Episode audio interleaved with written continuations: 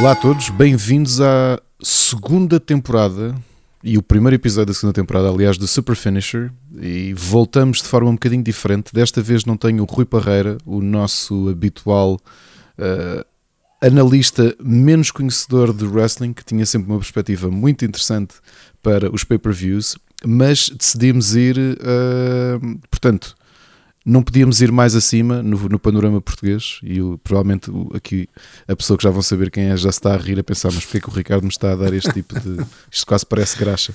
Mas para quem vê, uh, ou quem via até dezembro, já, já, já vamos mencionar isso, para quem via até dezembro o WWE na Sport TV, vai reconhecer a voz que vamos ouvir aqui. É um amigo de longa data, não só dos leads do wrestling, mas sobretudo outras leads, do metal. Uh, Jorge Botas, Jorge, Olá. obrigado por, por estares comigo neste regresso. Obrigado eu. Né? Se não fosse se calhar o concerto dos Lepras, se calhar não estávamos a fazer isto hoje. Não, não, não, não, eu liguei-te precisamente. Olha, eu tinhas outra perguntado o que é que era. Eu liguei-te porque queria te convidar já para fazer o Elimination e já tinhas tudo pensado. Já tinhas tudo Não, pensado. Só já aproveitar para te ver pessoalmente Claro. e, e fazer-te um, o pressing. Sabes que isto é um bocado irónico porque acho que ainda foi durante a pandemia. Eu, eu não quero mentir, corrijo-me se eu estiver errado, mas o, o podcast de, de maior longevidade de wrestling, pelo menos que eu conheça, é teu. Obviamente, o impacto, o impacto global. Sim, era, era, E- eu, era eu com o Beja, na, ou seja, Com nós o Beja, sim, exatamente, mas e, e tu continuaste o, o- o- com a criança ao colo. Sim, fui, Eh, fui eu- tentando. Fui tentando, mas dá-me um trabalho, pá. Agora a criança já cresceu, Eu sei, já o deixo ir sozinho para a escola. eu sei. E, e o último episódio que gravaste foi comigo? Ou tu gravaste alguns depois? Então, eu gravei, entretanto, ah, agora para o Rumble, gravei um com, com o João, que, trabalhava, que trabalha na Sport foi. TV. Ah, fiz esse ah, e agora estou a pensar em fazer um antes do WrestleMania, ah, que é o habitual, que é o clássico, que faz parte, que é obrigatório. Posso só fazer um podcast de wrestling por ano, mas tem que ser o do WrestleMania. Eu vou-vos aqui dizer também que eu tenho motivos ulteriores para, para convidar o Jorge, não só porque é um amigo com quem eu gosto de conversar e, e gostei também de falar de, fazer, de falar de wrestling quando, na última vez que, que estivemos no programa, mas segundo porque eu acho que é isto que temos de fazer uns pelos outros e eu gostava de ver o impacto global a regressar e que o Jorge ganhe aqui uh, uma nova vontade. Eu sei que isto dá trabalho, isto é uma loucura fazer estas coisas, mas que sabe- sirva sabe- de impulso. Sabes que o, tra- o tra- o trabalho tem mais a ver com o tempo do que propriamente o trabalho em si. Pois é. É, é só arranjar uma semana onde de facto não esteja a acontecer nada, o que tem sido muito complicado cá em Portugal. Que é para, difícil. que neste momento, por causa dos concertos, tem sido uma torada, não é? Porque têm sido uns, astra- uns, uns atrás dos outros. Ahm, e o problema é de facto arranjar esse tempo, porque pronto, tu tens um trabalho, eu tenho um trabalho, ahm, e depois arranjar esse tempo extra para além, fora concertos, é um bocado complicado. Mas agora que, pronto, que, como tu disseste bem, eh, o- a programação da WWE terminou na, na Sport TV em dezembro, o contrato não foi renovado, estava a haver negociações, havia aí uma outra possibilidade, não se concretizou para já, não sei se vai concretizar, se poderá ser renovado daqui a uns meses, não faço ideia. Ah, e muito sinceramente, eu neste momento não quero saber já. não quero saber, não quero saber, não é, não é por, por não querer, é porque preciso de descanso. Ah, estar a fazer aqueles programas em direto ah, três vezes por semana eram muito desgastantes, tendo em conta, lá está, o trabalho normal depois dos concertos. Ah, chegava a uma certa altura que uma pessoa dormia 3, 4 horas ah, e começa a custar E já não bastante. temos idade para isto, não é? Sim, sim, a idade começa a pesar. E uma, e uma coisa, depois as pessoas pensam, ah, pá, mas é um trabalho tão fixe. Pá, é um trabalho fixe, sim senhor, que também é pago, não é pago a peso de ouro, como eh, algumas pessoas possam pensar, ah, mas era pago. Mas eh, é muito cansativo e quando tens, quando acabas um programa às 3 da manhã ou às 4 da manhã, como era o caso do Raw, chegar não chegar a casa, 5, começar a dormir ou não dormir, 6, depois ter que levantar às 9 ou às 10 para ir para o trabalho, e tendo em conta que tínhamos essa facilidade no trabalho de poder entrar um pouco mais tarde, ah, começava a moer um bocadito.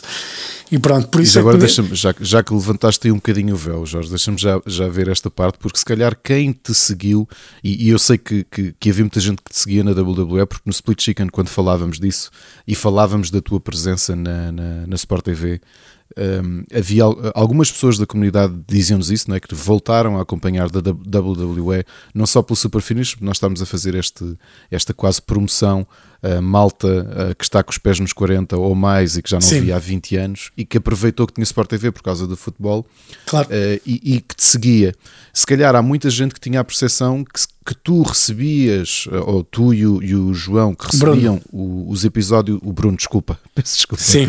que recebiam o, o os episódios antes e que faziam a narração, mas a realidade é que vocês, uh, dada a, a, diferença horária entre Portugal e os Estados Unidos, vocês estavam a recebê-lo à hora que estava a dar na América. Era Sim, isso? exatamente. Ou seja, nós uh, fazíamos os diretos em direto, à uma da manhã. Uh, e tinha de ser, porque era, porque era isso que o pessoal queria. Vamos lá ver. Aquilo que acontecia cá, quando começou, tínhamos aquela coisa de duas, três semanas de atraso. O pessoal ficava furioso, era bom ter, é fixe, mas queria menos diferença de tempo. Uh, a Sport TV lá conseguiu isso, uh, com muito esforço também, é certo, uh, da transmissão dos diretos, e era de facto à uma da manhã, quando davam os diretos, que, que nós estávamos lá e estávamos a fazer aquilo mesmo assim. e eu não, eu, isso é um segredozito, nós recebemos um alinhamento, obviamente, mas o alinhamento não dizia rigorosamente nada. Claro, dos resultados. Não, não, não, dizia nada dos, dos resultados, claro. a única coisa que dizia é que nós nem sabíamos quem que ia lutar. Eh, para terem a ideia, nós não sabíamos quem que ia lutar. Okay. Dizia só, por exemplo, Superstar Entrance, se fosse para uma promo, e dizia depois Superstar Promo, e depois era Superstar versus Superstar nós era a única indicação que tínhamos era que aquilo podia ter ali uma promo. Quando dizia Superstar Promo, Exato. era combate Superstar versus Superstar, ou Superstars versus Superstars, quando era combates de equipas ou com mais de dois de cada lado. Era a única indicação que nós tínhamos. Tudo o resto. Um, Curioso. Era basicamente. Estávamos a viver um momento. e foi assim. E estes anos foram, têm sido um bocado. Foram um bocado assim com, com os diretos na Sport TV. Nós não tínhamos indicação daquilo que ia acontecer, era uma surpresa para nós e se calhar para quem estava em casa também, de alguma forma. E é curioso que ontem te estava a confidenciar que eu acho que nós, fãs da WWE em Portugal, com, lá está, as negociações nós sabemos que são feitas noutro patamar, e que, e que onde, onde ter as suas razões para a não renovação, ou pelo menos por agora, como dizias.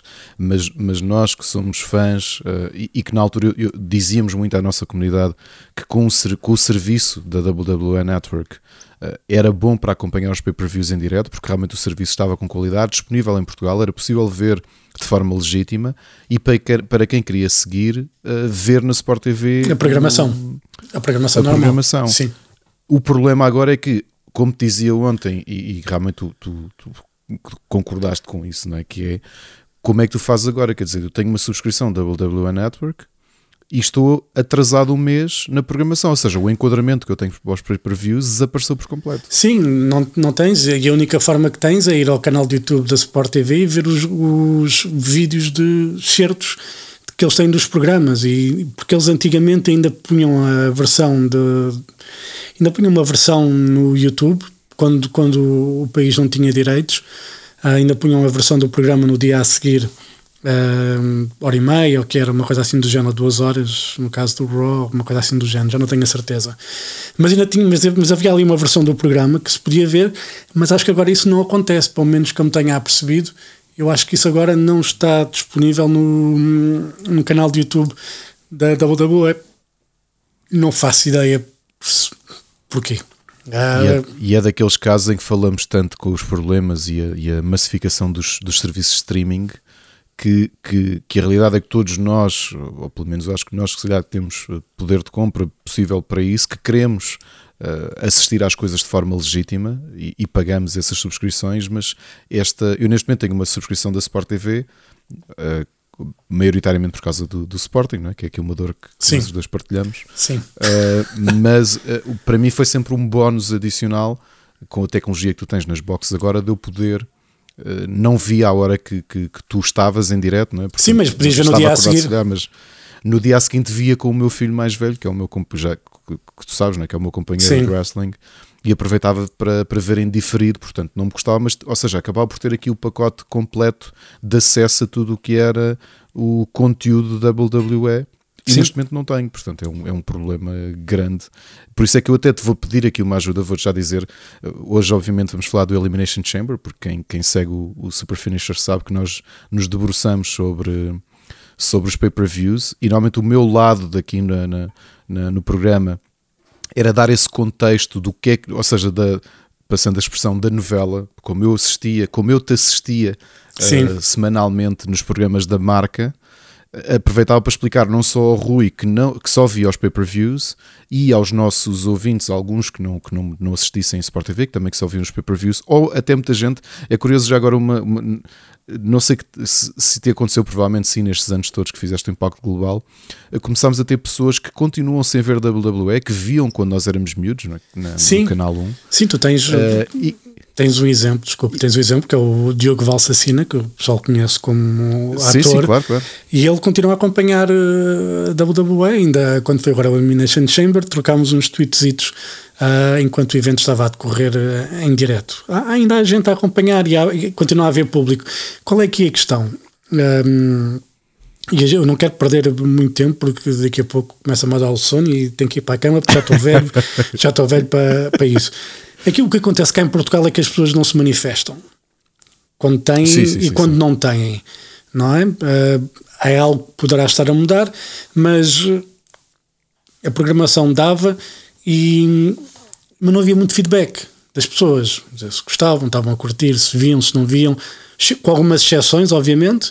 Uh, ainda tinhas alguns inácios pela, pela internet fora, mas que irás continuar a ter e agora se calhar mais sem teres a programação na Sport TV, sem teres essa opção. E, e lembro que o vosso momento mais viral, desculpa relembrar-me disto, foi com uma piada do Taremi, não foi? foi. Repara, eu não, eu não sei se esse não terá sido um momento é, crucial para, para, para o contrato não ser renovado.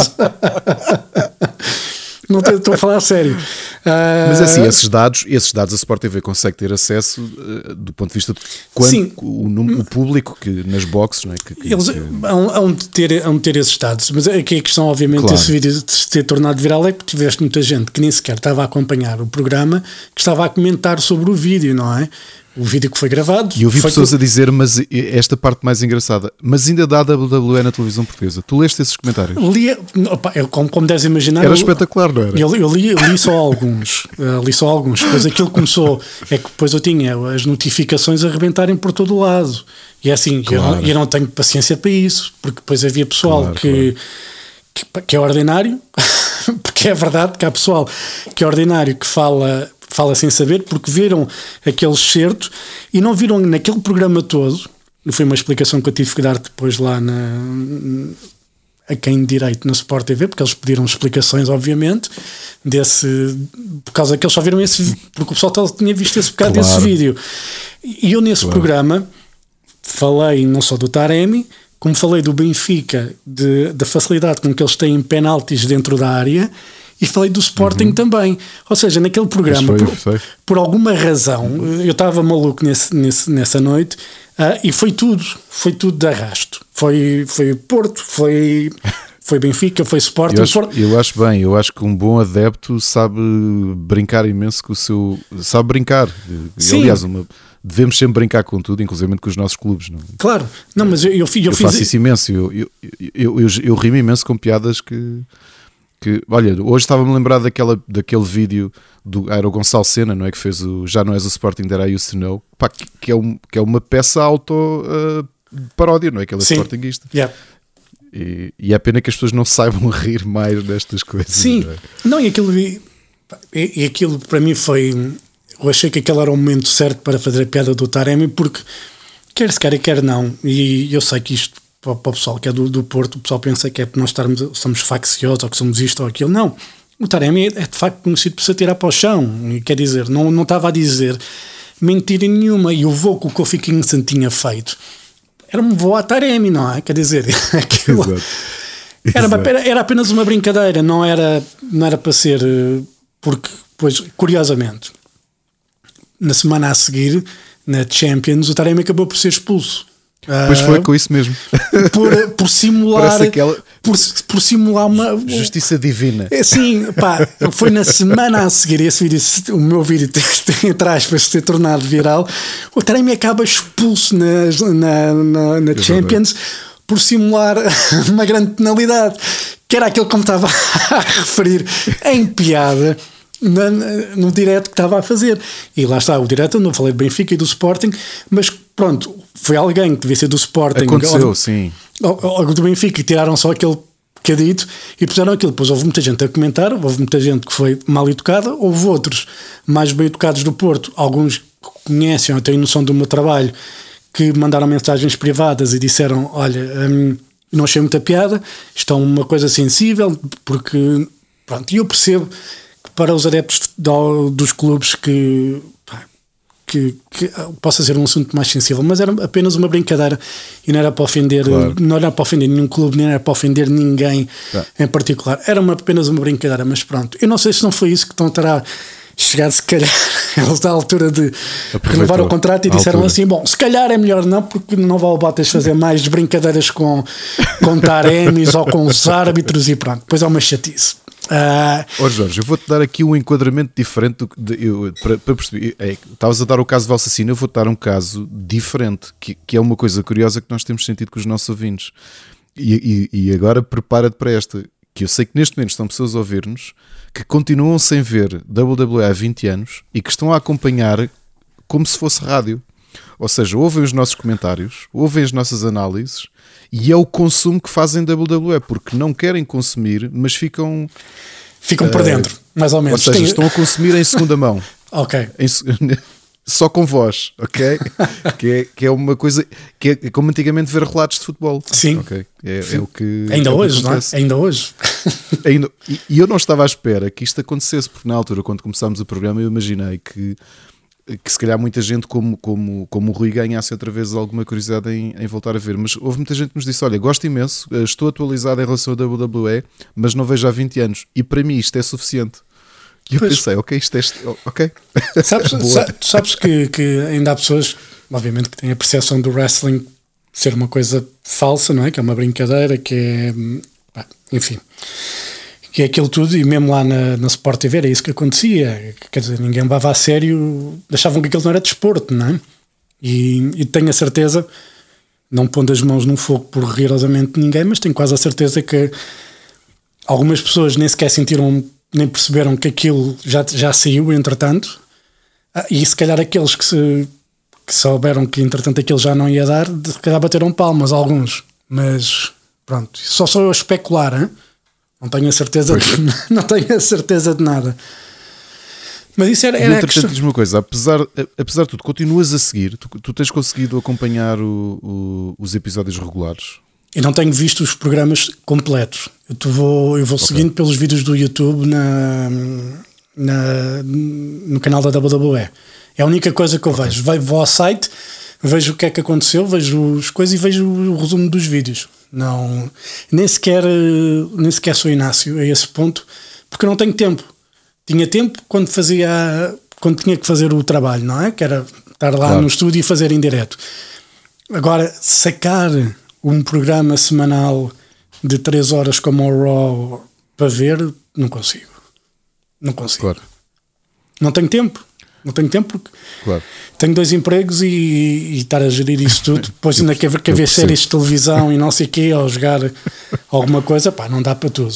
Por isso, pá, também não subscreva, também não subscreva Sport TV porque o dinheiro não dá para tudo. Já não subscrevi quando entrava lá, por isso não tenho problema, não tenho problema em assumir isso. Olha, então se calhar a minha sugestão é mergulharmos neste Elimination Chamber, Sim. que o segundo pay-per-view de 2023, que uh, decorreu este sábado à noite, dia 18 de Fevereiro, e que voltou, ou que voltou neste caso, foi um pay-per-view num país e numa cidade onde muitos wrestlers históricos e ainda muitos wrestlers atuais uh, têm proveniência, que é a Montreal, uh, no Quebec, no Canadá. Sim.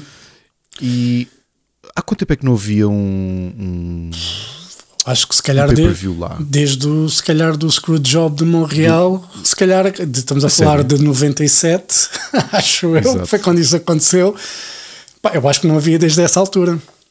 A WWE foi. Eu acho que a WWE se esquece muito de.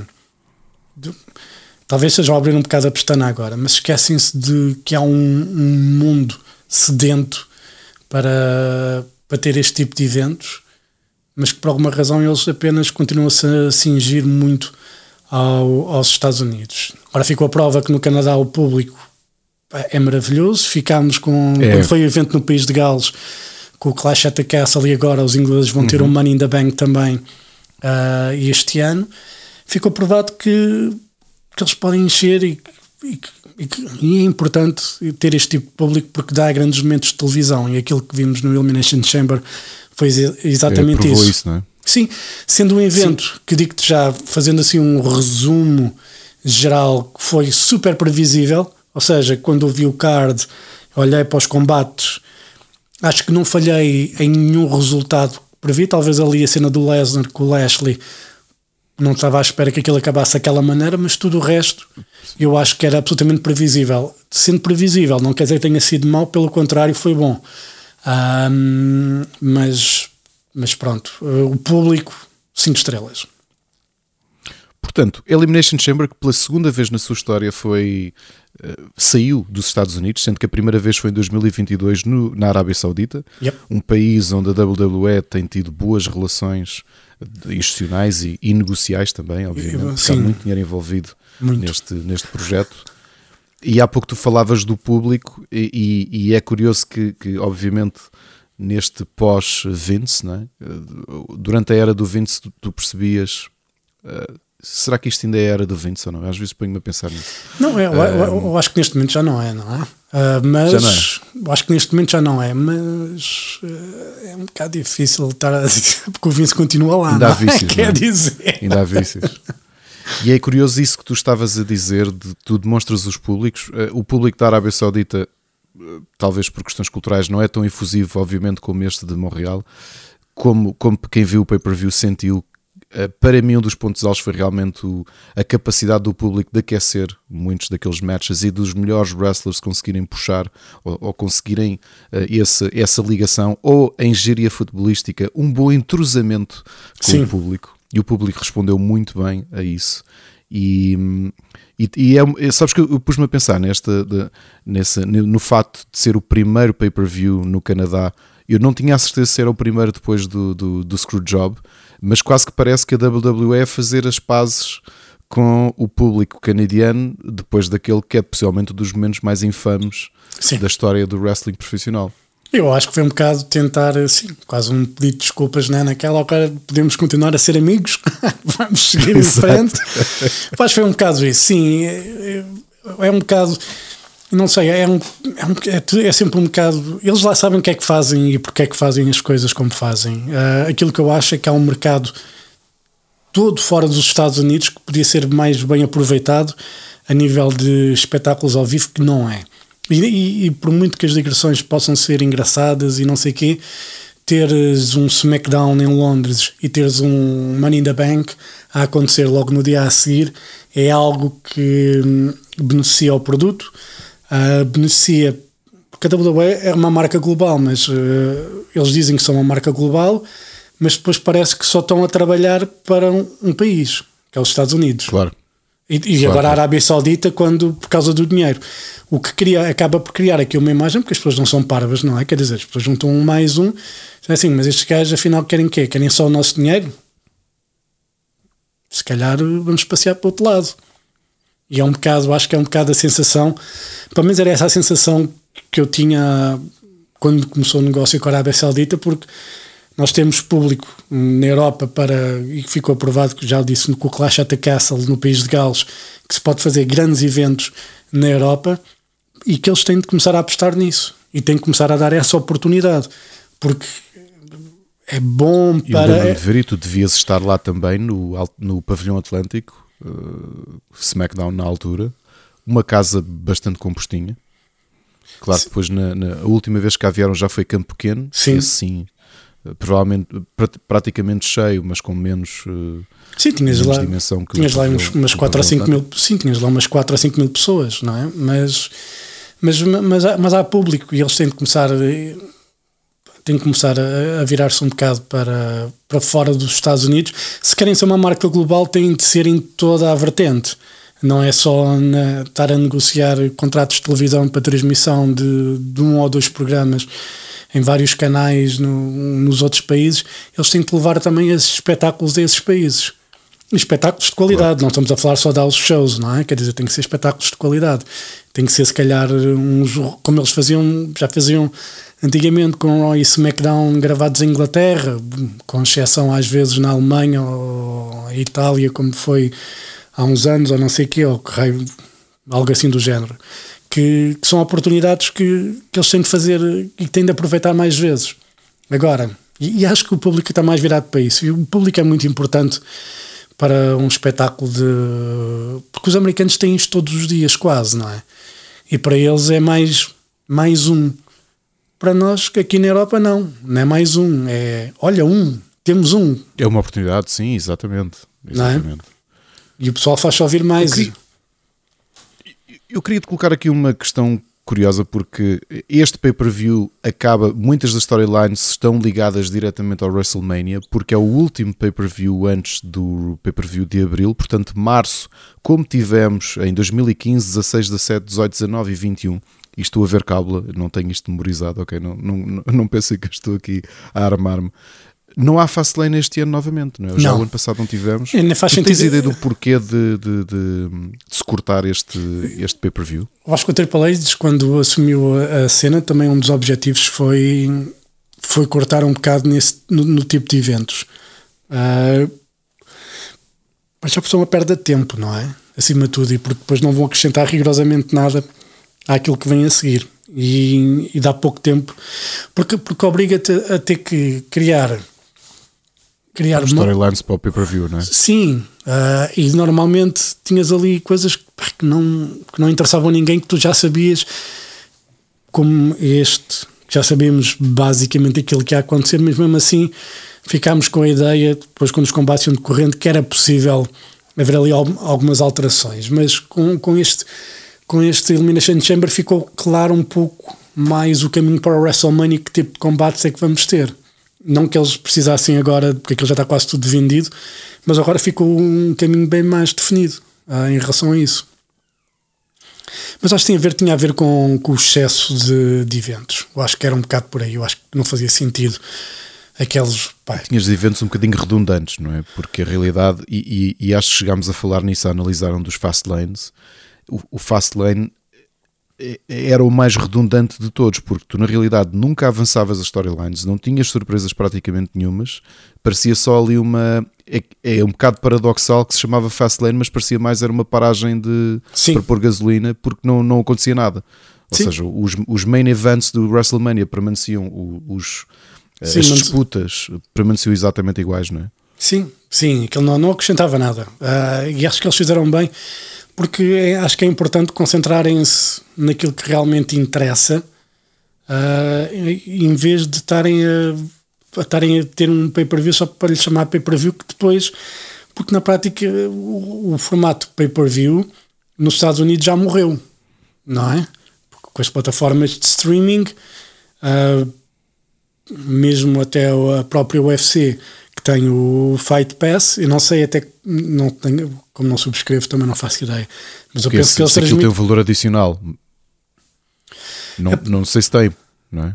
Pois, eu, eu acho que não sei se tem o facto de valor adicional para, para ter, mas eu acho que eles transmitem todos os eventos, uh, acho eu, não faço ideia. Mas, uh, mas faz pouco sentido hoje em dia com as capacidades de streaming que haja, que haja pay-per-views uh, dessa maneira.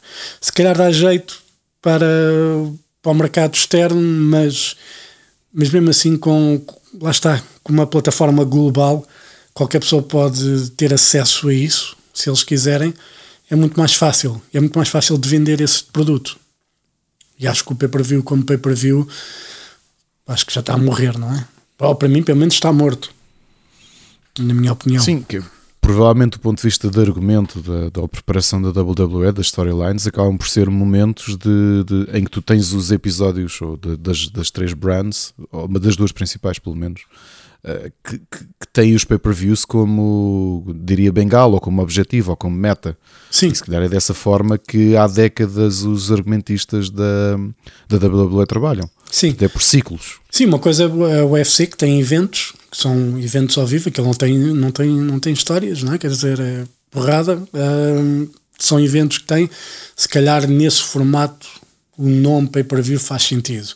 Agora para a WWE isto já não faz muito sentido, honestamente.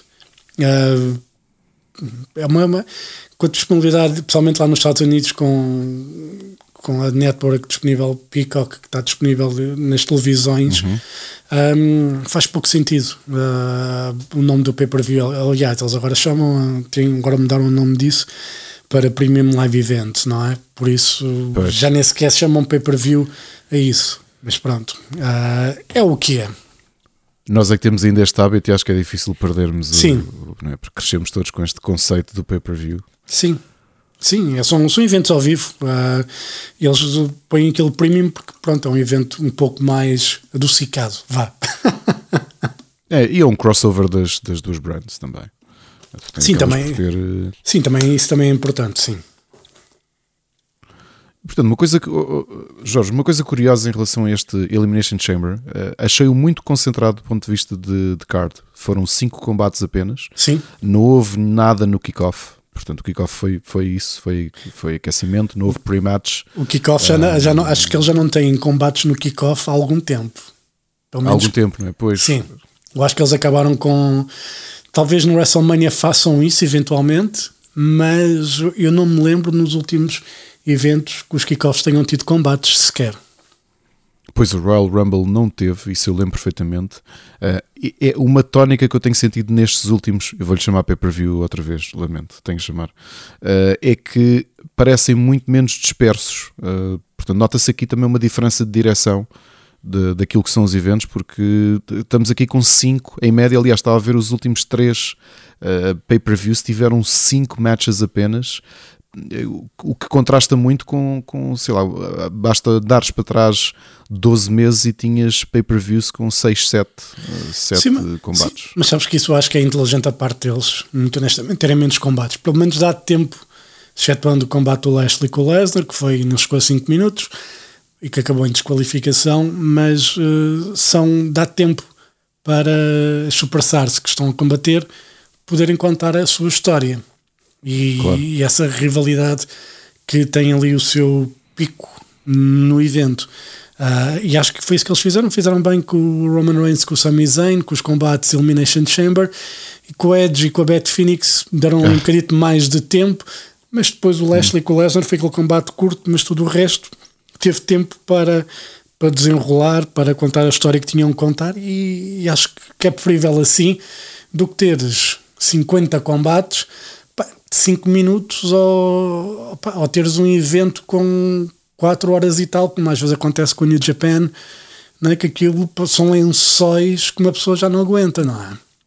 E eu acho que ficou. Pois a Quase uma partida de ténis. Sim, e assim, a WWE também faz uma coisa bem, que, tem, que são os vídeos, não é? Eh, os vídeos de apresentação, os vídeos de ligação, eles têm muito isso. A New Japan não tem isso, excetuando para os combates eh, principais, se não estou em erro, mas tudo o resto fica ali um vazio que tu não sabes. Quem não acompanha a New Japan com regularidade e se vai ver um Wrestle Kingdom, fica a apanhar um bocado do ar porque não sabe porque é que os gajos estão a combater. Porque isso não é apresentado ah, em vídeo como a WWE faz e como a AEW faz também, obviamente, e o Impact Wrestling, que é quase obrigatório antes de cada, cada combate, pelo menos teres um vídeo de apresentação para explicar a quem estiver a ver aquilo por acaso a razão daquilo, daquilo que vai acontecer a seguir. Ah, isto é básico, não é? Mas pronto, eu acho que o- os japoneses têm boa ação no ringue, mas depois neste aspecto televisivo ah, perdem bastante para, para tudo o resto. Ah, e acho que É eles, não prender, não prender um modelo, não é? porque a realidade é que mesmo o Impact, apesar de ser uma marca histórica, não é? Uh, e, e, o AEW que está a tentar reproduzir o modelo da WWE Sim. estão a aprender com, com o grande, não é? com o gigante que já faz isto há muito tempo claro. e, que, e que teve o monopólio. Claro. Sim, e eles, e acho que os japoneses, pronto, a nível de wrestling entregam mais, um, mais sério, se assim se pode dizer, de alguma forma, mas falta-lhes falta de facto as ligações com o produto televisivo. Falta eles a de facto tornarem aquilo um programa, um, algo que seja de encher o olho para quem está a ver na televisão. Um, a gente olha para, para uma, uma produção da WWE, olha para uma produção da New Japan uh, e de facto há uma diferença de quase décadas a nível da apresentação. Um, bem, em muitos momentos, não em todos, obviamente que as superstars principais têm direito e não há pirotecnia, vídeos e, e grandes entradas, mas tudo o resto parece que é secundário. E é muito old school uh, nesse aspecto. Não quer dizer que seja mau, ninguém está a dizer que old school é mau, mas tendo em conta a forma como a televisão é feita agora em 2023, uh, eh, se calhar era bom acompanhar os tempos, não é? Mas, mas pronto, são claro. pequenas coisas a que, pronto, que fazem podem fazer toda a diferença, na minha opinião, e a IWE faz isso bem. Cinco combates com vídeos pelo meio que fazem a ligação e contam a história depois daquilo que vai acontecer e que vai desenrolar. Eu acho que eles fazem um bom trabalho nesse aspecto. Um evento que começa logo com o Elimination Chamber Match da divisão feminina, eh, a tentar encontrar quem é que vai disputar o cinto de campeã da Raw na WrestleMania 39 com a Bianca Belair e um combate que opôs a Asuka, a Carmela, a Liv Morgan, a Natália, a Nikki Cross e a Raquel Rodrigues. Uh, um, um match com 19 minutos e 30 segundos. O que é que, assim à primeira vista, o que é que sentiste deste, deste, deste Bom, combate? Olha, eu achei que foi um combate muito bem montado, uh, foi tudo muito bem feito nesse combate. Uh, a vencedora, como eu já disse, pá, pareceu-me. É sem surpresas. Sem surpresa rigorosamente nenhuma para mim. Uh, e, mas mesmo assim, eu vou ali a alturas que ainda pensei: olha, tu queres ver que a Carmela ainda vai mamar isto? mas felizmente não. A Carmela está a receber algum push neste momento. Pá, o que, não sei. O que, é que está a acontecer com a Carmela? Porque foi a única personagem que eu desculpa, a única atleta que eu senti que uh, uh, ela já agora ela, a Carmela foi uh, a última a entrar Sim. Verdade? Sim, foi a última. Desculpa, a penúltima a entrar, que a última a entrar foi a Asuka. E, e acabou por ficar praticamente até ao fim, uh, o que foi uma surpresa para mim, porque a, a Carmelo durante muito tempo era um bocado o filler dos, dos combates. Sim, é, é, não podemos esquecer que a Carmela é duas vezes campeã feminina, mas mesmo assim, uh, nem eu, eu, eu, sabes que eu não sou o maior fã da Carmela, uh, e obviamente toda a gente sabe que ela é casada com o Corey Graves. Uh, não sei se. Ela esteve afastada porque teve alguns problemas de saúde, teve ali, acho que foi um ou dois abortos, ou que foi, que ela estava a tentar engravidar e as coisas não correram bem, e agora está de volta, está de volta ao, ao ringue. Um, é alguém a mim que, que ainda não estou completamente rendido, uh, mas que eu acho que até acabou por uh, acabou por ficar bem a prestação dela ali naquele combate, porque eu, houve ali um momento de facto que eu comecei a acreditar que a Caramela podia ganhar aquilo. Uh, mas pronto, uh, acho que acabou por ser vencedora. Bem, ainda pensei, eu estava dividido entre a Raquel e a Asuka para vencer, uh, mas acho que eles fizeram bem em dar a vitória à Asuka, porque a Asuka para mim é das melhores da divisão feminina da WWE, seja Raw, seja SmackDown uh, NXT, o que quer que seja, ela é das melhores que a WWE tem neste momento. De longe concordo, concordo completamente. Uh, só lamento neste momento o que eu sinto da Asuka, uh, das melhores, a par de, de das, da mais nova. Bianca Belair, obviamente, uh, muito bem. o meu problema com a Asuka neste momento, depois deste, do regresso que ela teve após hiato, é que não encontrei uh, não lhe encontro uma química ou, ou uma, uma rivalidade uh, plausível da forma como decidi, por exemplo, com o Charlotte Flair, ou na altura, quando tanto a Charlotte Flair como a própria Asuka deram um grande push à Rhea Ripley, e bem, no, no meu entender. Acho que foram as duas um, parte da, daquele uh, push inicial da, da Rhea Ripley. Já agora, Rhea Ripley que tu entrevistaste, não foi? Já, entrevistei, já entrevistei a, sim, entrevistei a Rhea Ripley já há algum tempinho, sim. Foi fixe. Gostei, é muito, gostei muito de falar com ela na altura ainda não era esta Rhea Ripley que temos agora, que, que é bem que, é um, que, eu gosto desta nova Rhea Ripley, diga-se, que, que, é em parte aquela que era antiga, mas que estava ali um bocado adormecida e que agora ela tem, tem espaço para mostrar aquilo que realmente aquilo que realmente é e todo o seu potencial. Eu acho que, que a personagem que ela tinha não, não, não tinha muita, muito, muito espaço de manobra para mostrar o valor e agora tem. Um, porque sendo ele, sendo má da fita, pode fazer quase tudo e mais alguma coisa, basicamente. O que é aquele que qualquer superstar quer de alguma forma, que é poder fazer tudo e mais alguma coisa. E acho que hum, a Ripley, a Real Ripley é de facto o, o futuro uh, da sim, WWE, sim, sim, da divisão feminina. Uh, mas sabes que senti na altura que teres duas veteranas como a Charlotte Flair e a Asuka eh, com aquela rivalidade, portanto, ela foi logo catapultada por uma rivalidade com, com quem era naquele preciso momento para mim as duas melhores wrestlers da divisão feminina. E, e, e, acho que elas ajudaram a fazer, uh, deram-lhe um boost, uh, percebes? A química sim, que ela sim, teve sim. Com, com elas, ela aprendeu muito como, como wrestler naqueles, naqueles meses. Obviamente. Neste momento, eu acho que a Asuka não tem páreo. Portanto, a única, a única crítica que eu teria para este Elimination Chamber, eu, eu tinha a certeza que a Asuka ia ganhar, porque acho que outra coisa não faria sentido. Uh, só que eu acho que parecia-me que ela estava numa divisão diferente de todas, todas, todas as outras, percebes? E, e foi a única coisa que eu senti pena, porque já tiveste fases em que uh, a Asuka, ou mesmo a Charlotte Flair anteriormente, ou a Becky Lynch, ou mesmo a Bianca Belair, acho que conseguis equilibrar melhor o card nestes combates. E este combate, eu não sei se foi a razão pela qual escolheram deixá-la para o fim para ter aquele impacto, porque ela não esteve muito tempo em combate. Eh, porque pronto, as outras, outras atletas acabaram por fazer uh, não, tinham, tinham, que aquecimento, tempo, é? tinham que dar tempo às Exato, outras também para mostrar, para mostrar o que é que podem fazer, não é? Eu acho que era. Aqui, sabes, aqui a questão tem a ver com, com aquilo que é que é o plano do WrestleMania que já está definido. Que nós não sabemos, ou que temos uma ideia daquilo que pode ser, mas que eles já sabem aquilo que querem. Uh, e isso acaba, e é por isso que isso acaba às vezes, se calhar, por sentir um pouco, porque é assim, tu não precisas ter a Asuka desde o início para vencer aquilo, para te dar credibilidade, porque a Asuka já é credível o suficiente, só precisa de se calhar de 5, 10 minutos.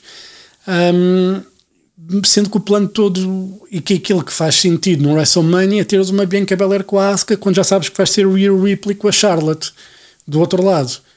Um, são, são combates de facto que, que, são dignos de main event e que têm de ser que, e tem que ser dessa maneira. E se calhar às vezes uma pessoa perde um bocado essa percepção porque temos que olhar para aquilo que vai acontecer no WrestleMania. O que é que faz sentido que aconteça no WrestleMania? E era isso que fazia sentido.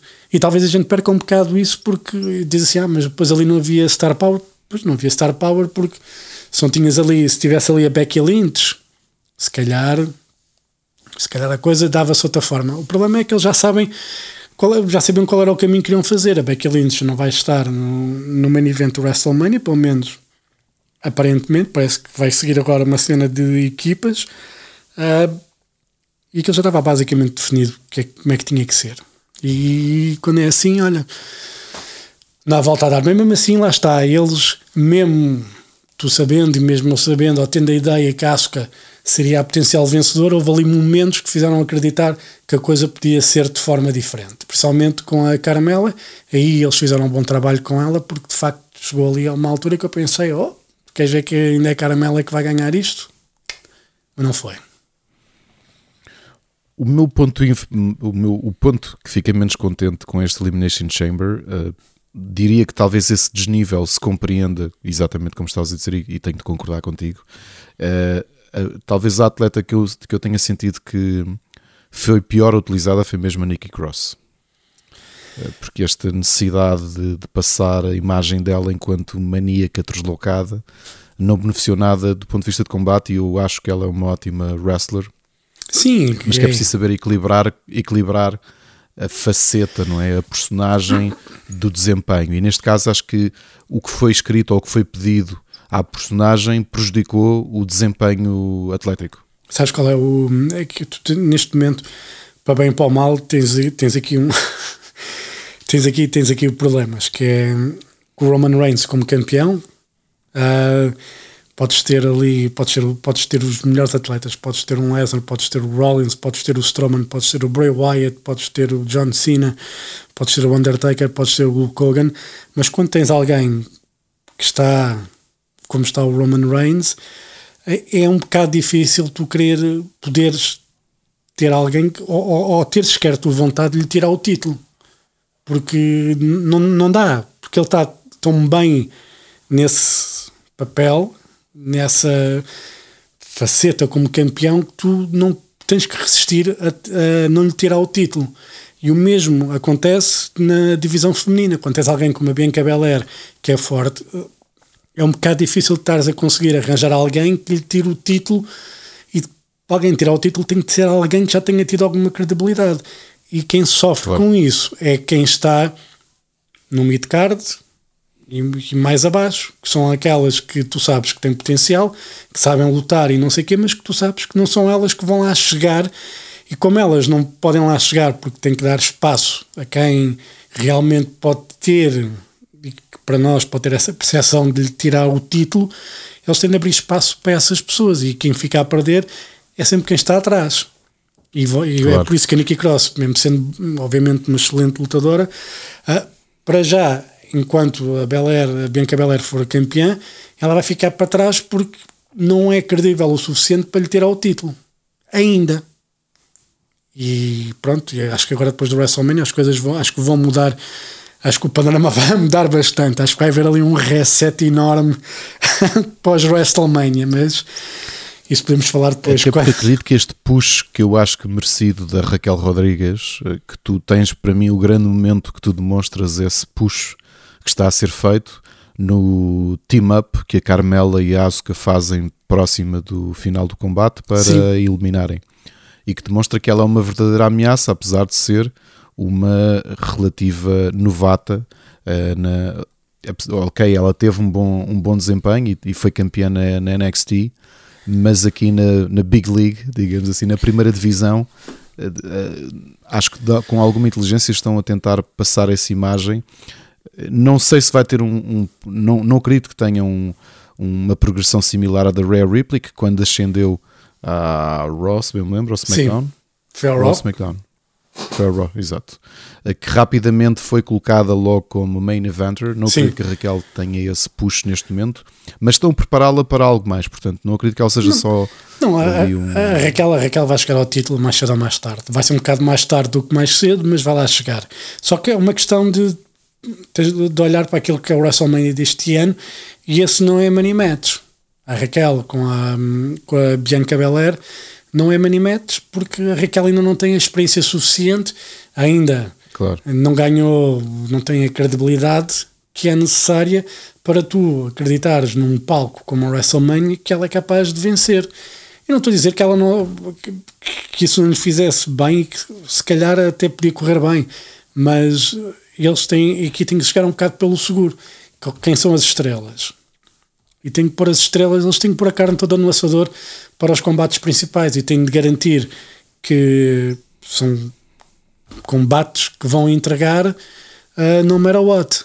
Uh, e é um bocado e, é, e, isso é um bocado, é um bocado por aí que as coisas estão, estão a ser feitas este ano, é jogar pelo seguro, mas é um seguro que vai garantir qualidade nesses combates. Porque não podes arriscar, se calhar, por já a Raquel a lutar com a Bianca Belair, porque assim, a Bianca Belair é uma excelente lutadora, mas é uma excelente lutadora se tiver alguém do outro lado que tenha muita experiência e que saiba claro. fazer as coisas também. A Raquel não tem essa experiência ainda. E se calhar Sabianca não tem assim tanta experiência quanto isso, apesar de ser uma excelente atleta. Conseguir dar-lhe o push também, não é? Que se calhar as À coisas. semelhança do que aconteceu com a Rhea, com a Asuka e a Charlotte, que tinham experiência suficiente para a elevar acima Claro. do patamar que sim, ela estava. Sim, é isso, e, e depois é, é, é sempre a percepção com que ficas também. É, sabendo se o combate, se, se esse combate corresse mal, pá, era, uma, era um problema, era um problema tanto para, para as duas superstars como depois para a WWE. Que tinha que se calhar depois remendar as coisas de outra forma, não é? Mas pronto. A Liv Morgan, eu esperava que neste uh, segundo folgo uh, que- ela recebeu, estava à espera de ter um bocadinho. Eu sei que ela foi campeã da SmackDown uh, recentemente, não esperava que o, que o folgo dela terminasse tão cedo. Uh, portanto, parece-me que voltou ali um bocadinho a estatuto quase de mid-card. Sim, mas Este, este combate não fez grande favor à Liv Morgan. É assim, neste momento, é, eu já te disse, eh, aqui eles têm de pôr as estrelas, vão ter que pôr as estrelas no. aque- Aqueles que são realmente estrelas no- nos combates principais.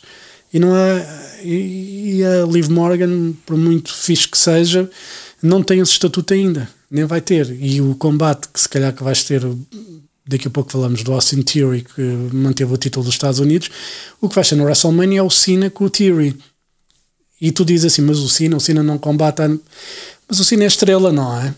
e o Cena o Cena pode Traz essa estar carga com ele. e o Cena estar ali 5 minutos com o Austin Theory vai fazer maravilhas para o Austin Theory. Agora, se pusesse o Austin Theory com outro lutador qualquer, mesmo que fosse com um Rollins ou com um Lashley, não ia fazer nada à carreira do, do Theory. Ele precisa de alguém como o Cena neste momento para um palco como a WrestleMania.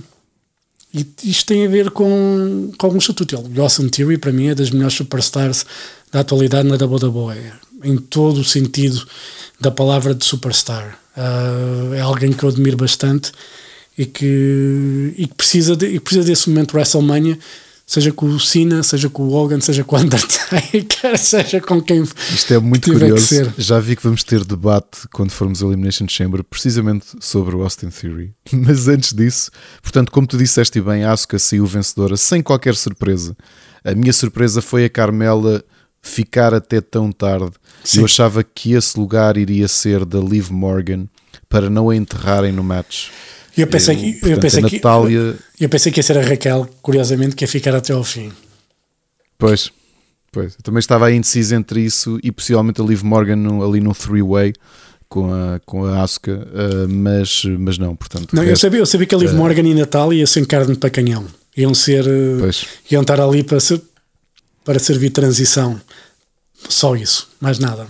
Era aquele que era, que era claro. A Carabel tinha as dúvidas de qual, qual seria o papel dela, porque acho que eles não queriam enterrá-la já desta maneira. E acho que acabaram, pois o resto, como se desenrolou, acabou por ser por fazer sentido.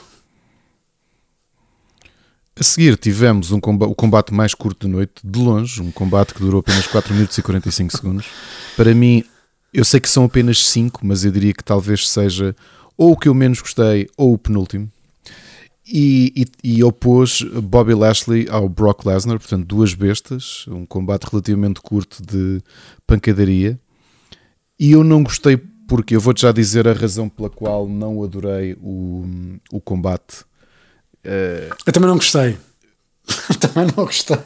E a razão principal eu digo já, mas é isto de me lembrar nos velhos tempos, e é uma conversa que tenho muitas vezes com o João Machado, de me lembrar quando um finisher era um finisher. Pois. E quando tu tens de espetar três Spears num Brock Lesnar e o Bobby Lashley levar com três, no final foram 5 F5s, não foi? Já Foram nem. cinco ou quatro. Sei lá. Já nem me lembro. Por um lado, a coisa que perde um bocado de impacto. E achei, achei o, o combate mais filler da noite, e não foi pela duração, porque já tivemos combates curtos que tu acabas o combate e pensas o que é que se passou aqui, não, não vou esquecer isto. Não. Este combate Não altamente esquecível. Isto foi. Sim, esquecível, não acrescentou nada e, e seguimos em frente. Pá, foi tão simples quanto isso. Não, pronto, eh, eles queriam acabar com queriam acabar com este capítulo entre o Lesnar e o Lashley, mas não sei se foi a melhor forma E de acabaram? acabar. Eu não E sei se acabou. É que isto, Eu Eu não sei se sei, eu, eu também não sei se acabou ou não, mas eh, é o que é, estás a perceber? E Eu, eu deste combate, eu vi aquilo, eu fiquei assim, eh, tá bem, pronto, ok. Eh, o Lesnar dá ali um coice no Lashley, é desqualificado, e depois, pronto, ataca o Lashley, ataca o árbitro e acabou-se, pronto. Eh, eu também não gostei, não. Eu acho que aqui foi mais. Foi, era a questão de não prejudicar nenhum nem outro a caminho do WrestleMania. Um, e acho que a única forma que eles tinham uh, era um bocado esta: que era o Lashley dão o doce, uh, um bocado amargo ao Lashley que vence, não é? Desqualificação, mas vence, e depois leva uma coça do, do Lesnar no final. Pronto, e fica todos contentes. O Lesnar, pronto, porque perdeu, mas foi porque quis perder, ah, e acabou por uh, sair por cima porque deu cabo toda a gente. Mais nada. e O que me pronto. chateia nestas rivalidades destes monstros, e, e não é por eu ser um grande fã de Drew McIntyre, que sou, e não escondo isso, é que o problema nestes dois tipos é que nenhum deles eu acho que seja especialmente bom a trabalhar o público, que, que- que acho que não são mesmo. Portanto, são, são duas máquinas de músculo ahm, em cima do, do, do ringue. E até, ou seja, não me foi vendido o combate, esse é que foi o problema, percebes? Não, não, não senti, não percebi a relevância, não percebi o porquê. é, foi mesmo o combate em chouriços. Sim, Foi, ok, podiam ter aquilo ou um videoclipe de uma banda qualquer eh, para ocupar 4 minutos e quase 5 minutos. sim, foi, o um- combate menos interessante. Sim, claramente. Sim, Mesmo o gimmick no final do Lesnar estar ali a destruir tudo e pegar no árbitro também, e o árbitro me leva um F5 e quem viesse levava um F5. Nem sequer o personagem dele eu acho que tenha contribuído grande coisa, portanto, não. sim, não acrescenta nada. Nada. Não, nada. Nada. Até, pela, até te digo, eh, num, num pequeno aspecto, eh, para mim, a forma como o combate termina eh, quase que raspa um bocadinho a credibilidade do Lesnar no, no, no aspecto em que tu ele é um monstro e, e, e, ter de, de fazer um golpe baixo não é? ao, ao, ao Lashley para conseguir ficar por cima não acho que na realidade seja grande empate ou grande compensação é não sei, acho que não contribuiu nada. Uh, talvez o pior combate da noite. Ainda, ainda, ainda tenho que pensar bem se foi o pior ou se foi o seguinte, para, para mal dos meus pecados. Sim, o Edge, a Beth Phoenix venceu o Balor e a Rhea Ripley. Ah, eu achei que foi o combate. Teve ali momentos ali um bocado que foi ali, não sei se havia ali ferrugem, o que é que havia.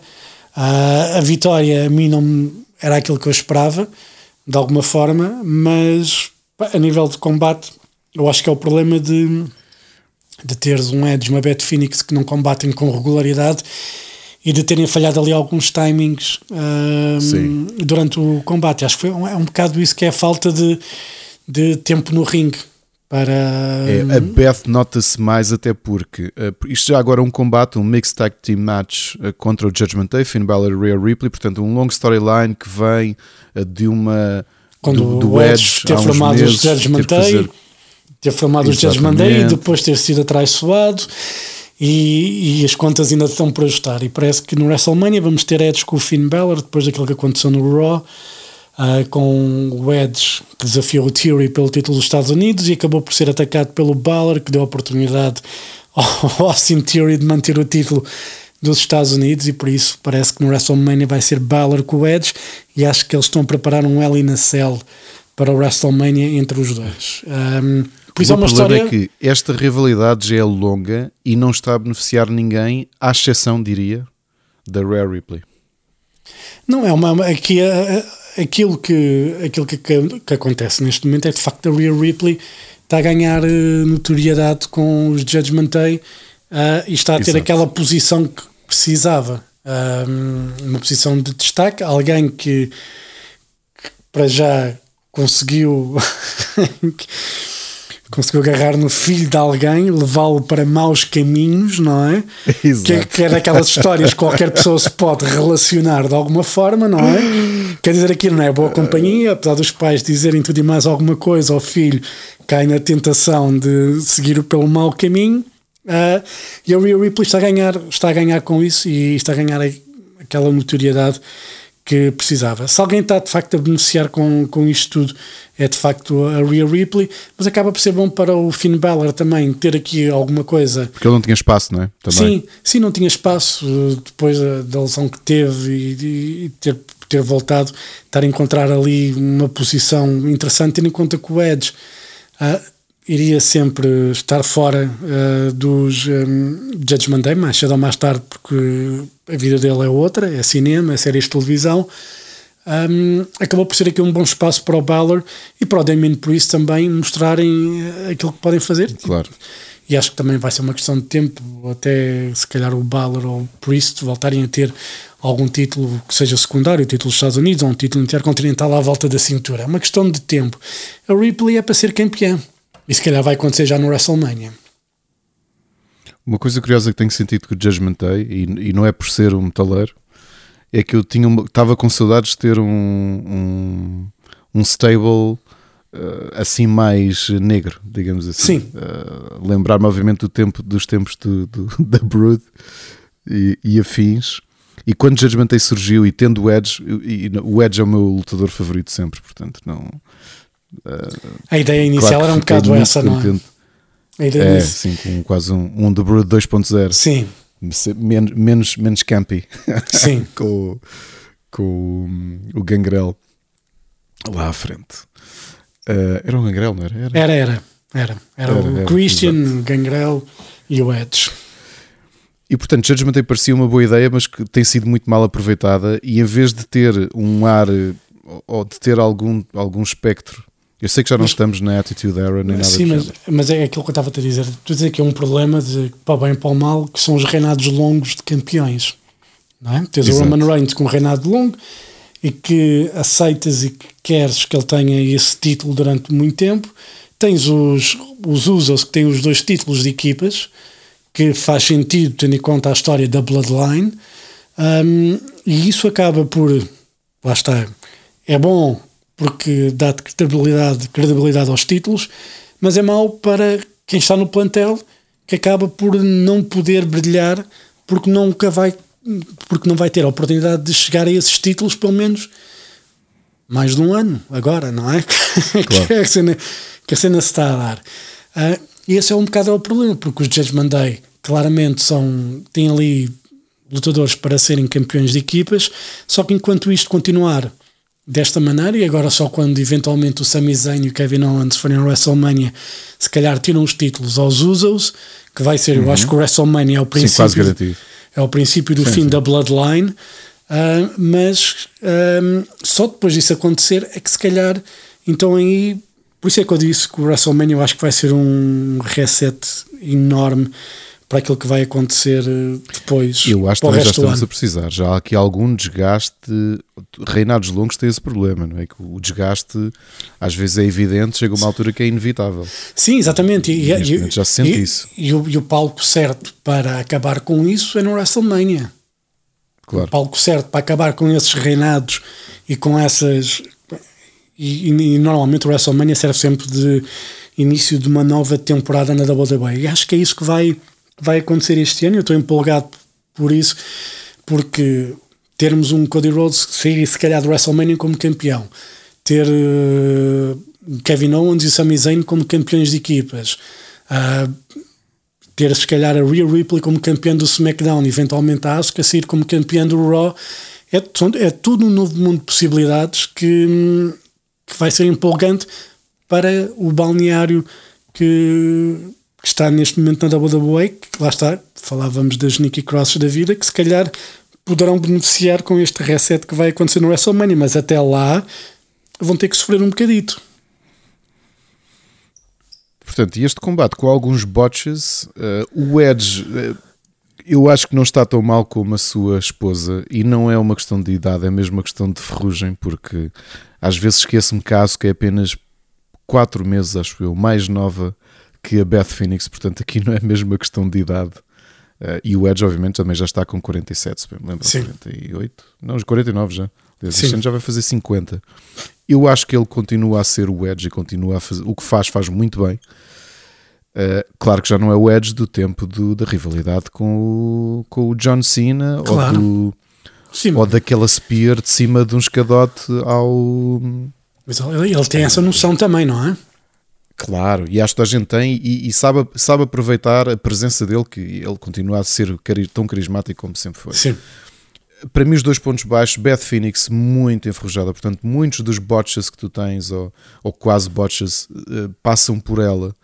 Um, e portanto, uma, uma, uma atleta tão, uma wrestler tão experiente como ela, que talvez pudesse ter ajudado um bocadinho mais nesse push da Rare Ripley, felizmente que eu acho que a Rare Ripley está num momento ascendente, outra vez reencontrou-se com este Judgment Day e, e também não sai prejudicada por isso. Sim, a outra eu- é o Dominic Mysterio, que eu continuo. Eu não consigo. Continuas a odiar de morte. É, é, é, é, é que ele é notoriamente É, muito, muito fraco comparado com o plantel atual da SmackDown e do Raw. Sabes que eu não Muito, acho, muito, eu, não, muito eu não acho isso. Eu acho Não? que ele está. Não, eu acho que ele está absolutamente no papel perfeito de douchebag. Que é, que é alguém que tu já não tens há muito tempo ah, na WWE com, com, com este tipo. Tudo, tudo.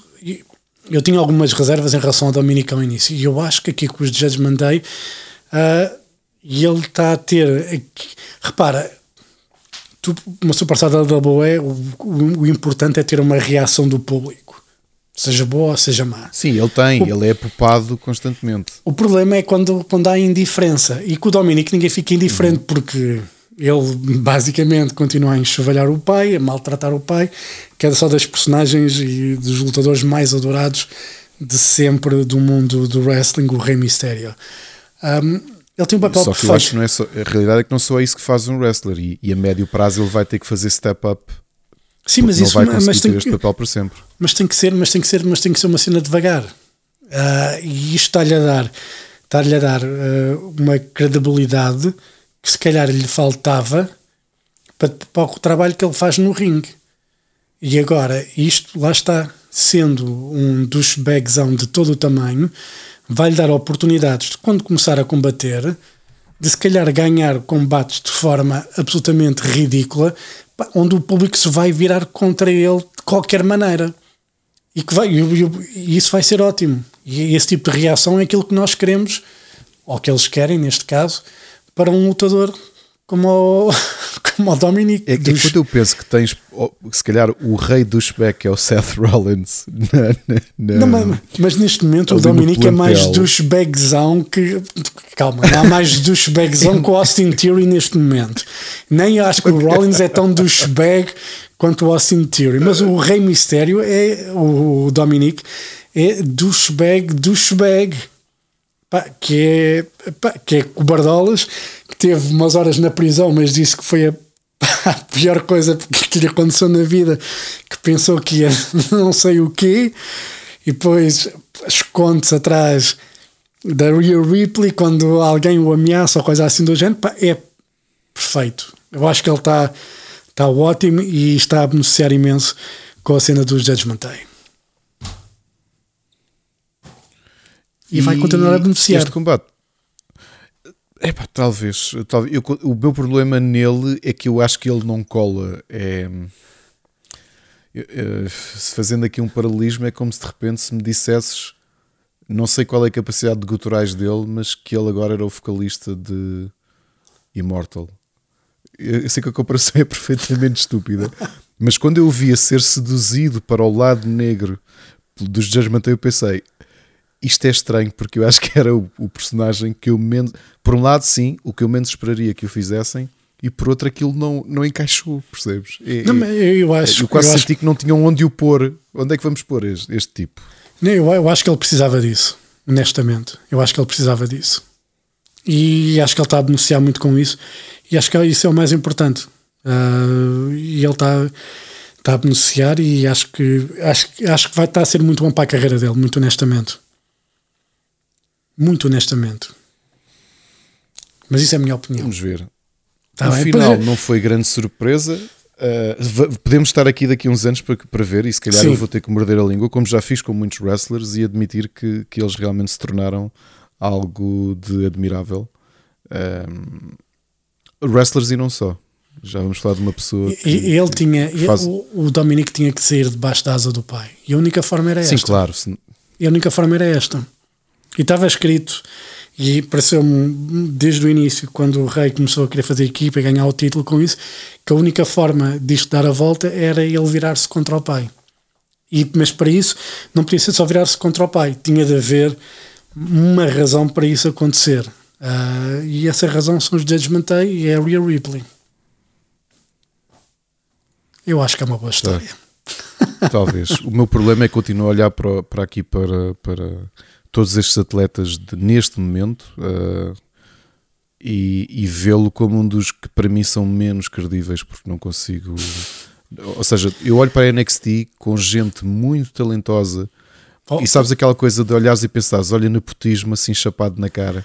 Para o, ano, Porque- para, o- ano voltamos a falar sobre isso. E, e vais morder Olha, a sim. língua. E vais morder a língua. Quando ele for, quando ele for main eventer, Sim, e vai vai- vais, morder, e vais morder a língua, mas pronto. Falamos disso E depois. portanto a- a- acabamos com um pouco surpreendente um Shatter Machine uh, do, dos- do casal Copeland. E, e pronto, foi um combate hum, meh.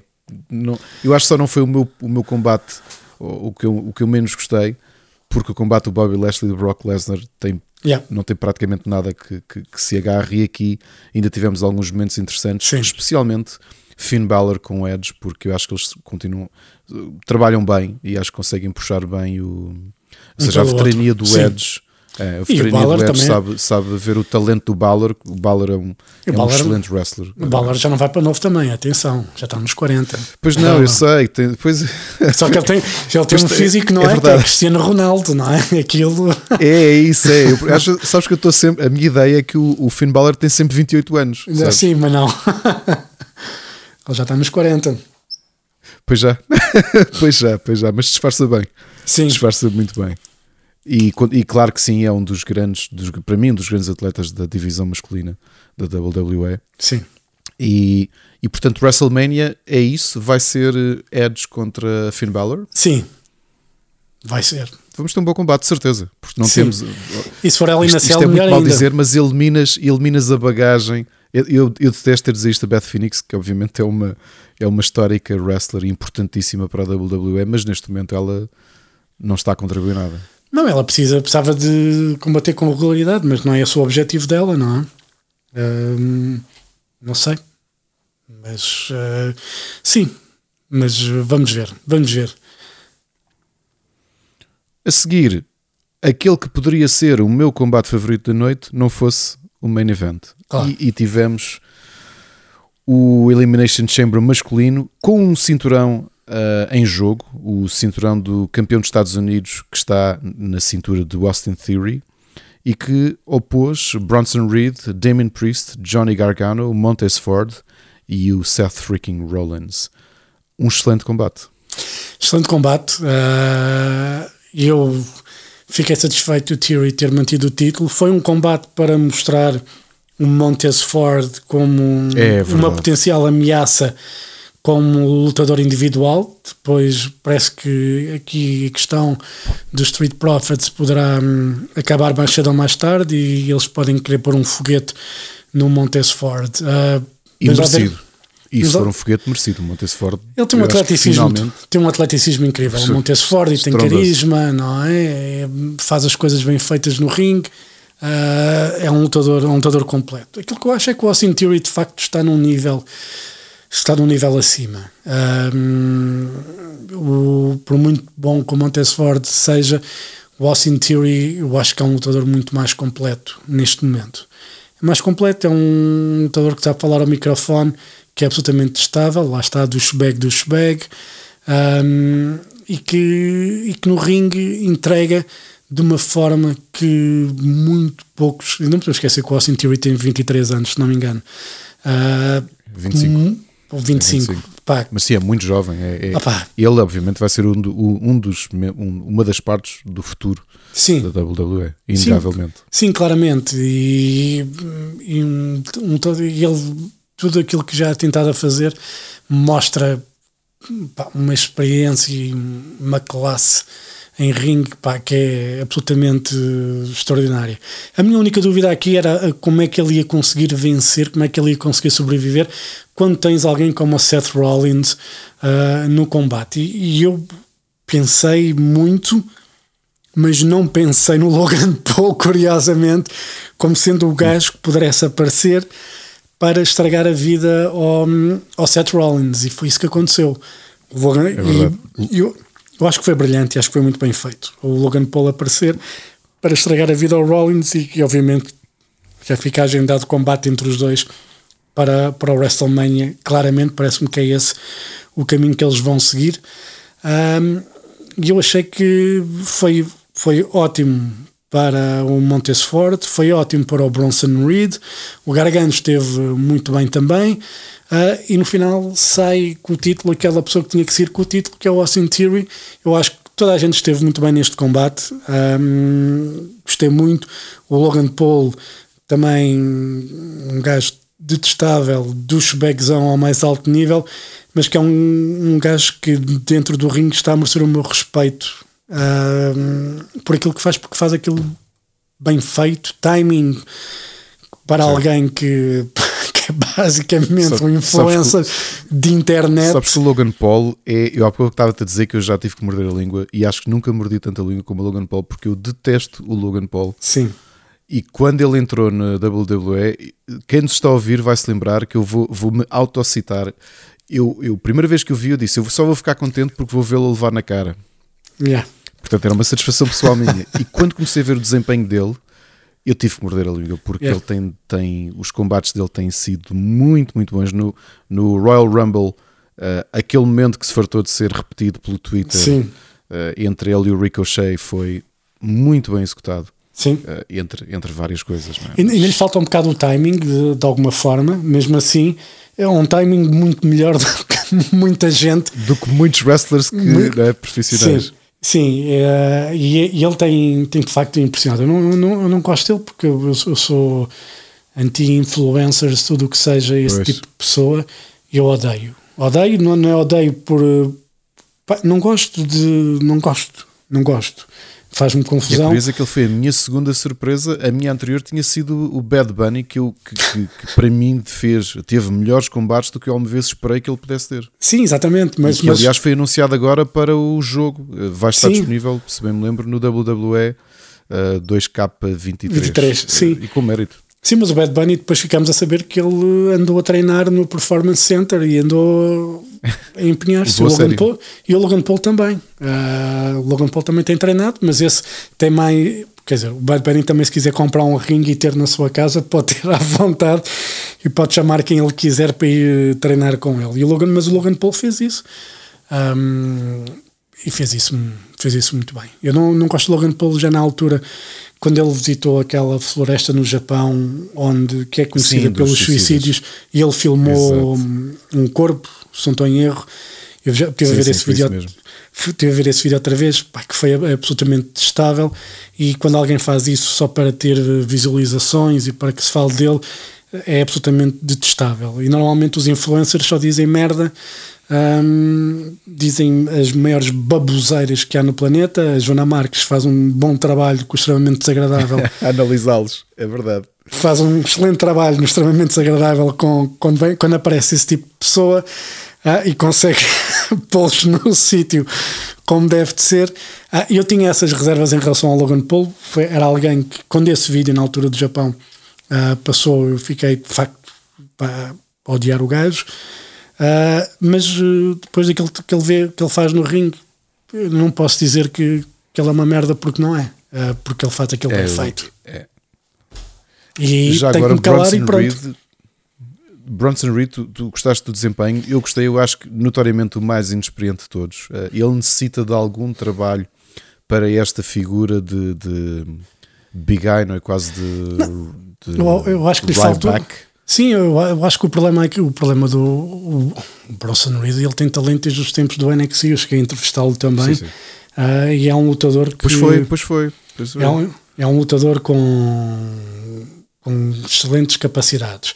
Aqui o problema é que ele não tinha ainda tido muito tempo para se mostrar e, e foi ali um bocado colocado quase à pressa, se assim se pode dizer, neste, neste combate.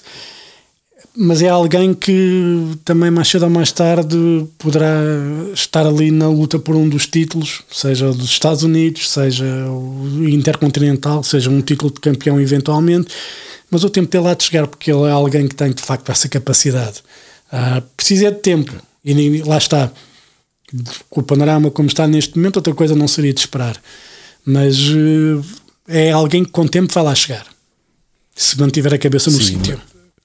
No resto do alinhamento do, do, deste combate, quando tens um Damien Priest, que também acho que é o outro, notoriamente que é o futuro da WWE, eh, alguém que tem crescido muito nos últimos anos, um Montesford que fiquei feliz de lhe dar esta oportunidade porque demonstrou-se que ele, um pouco à semelhança do que aconteceu anteriormente com os Big, com, com os. Uh, ai, bolas. Big, Big Day. Uh, New Day? New Day, obrigado. Estava a confundir o Big E com o. Fiz um mix.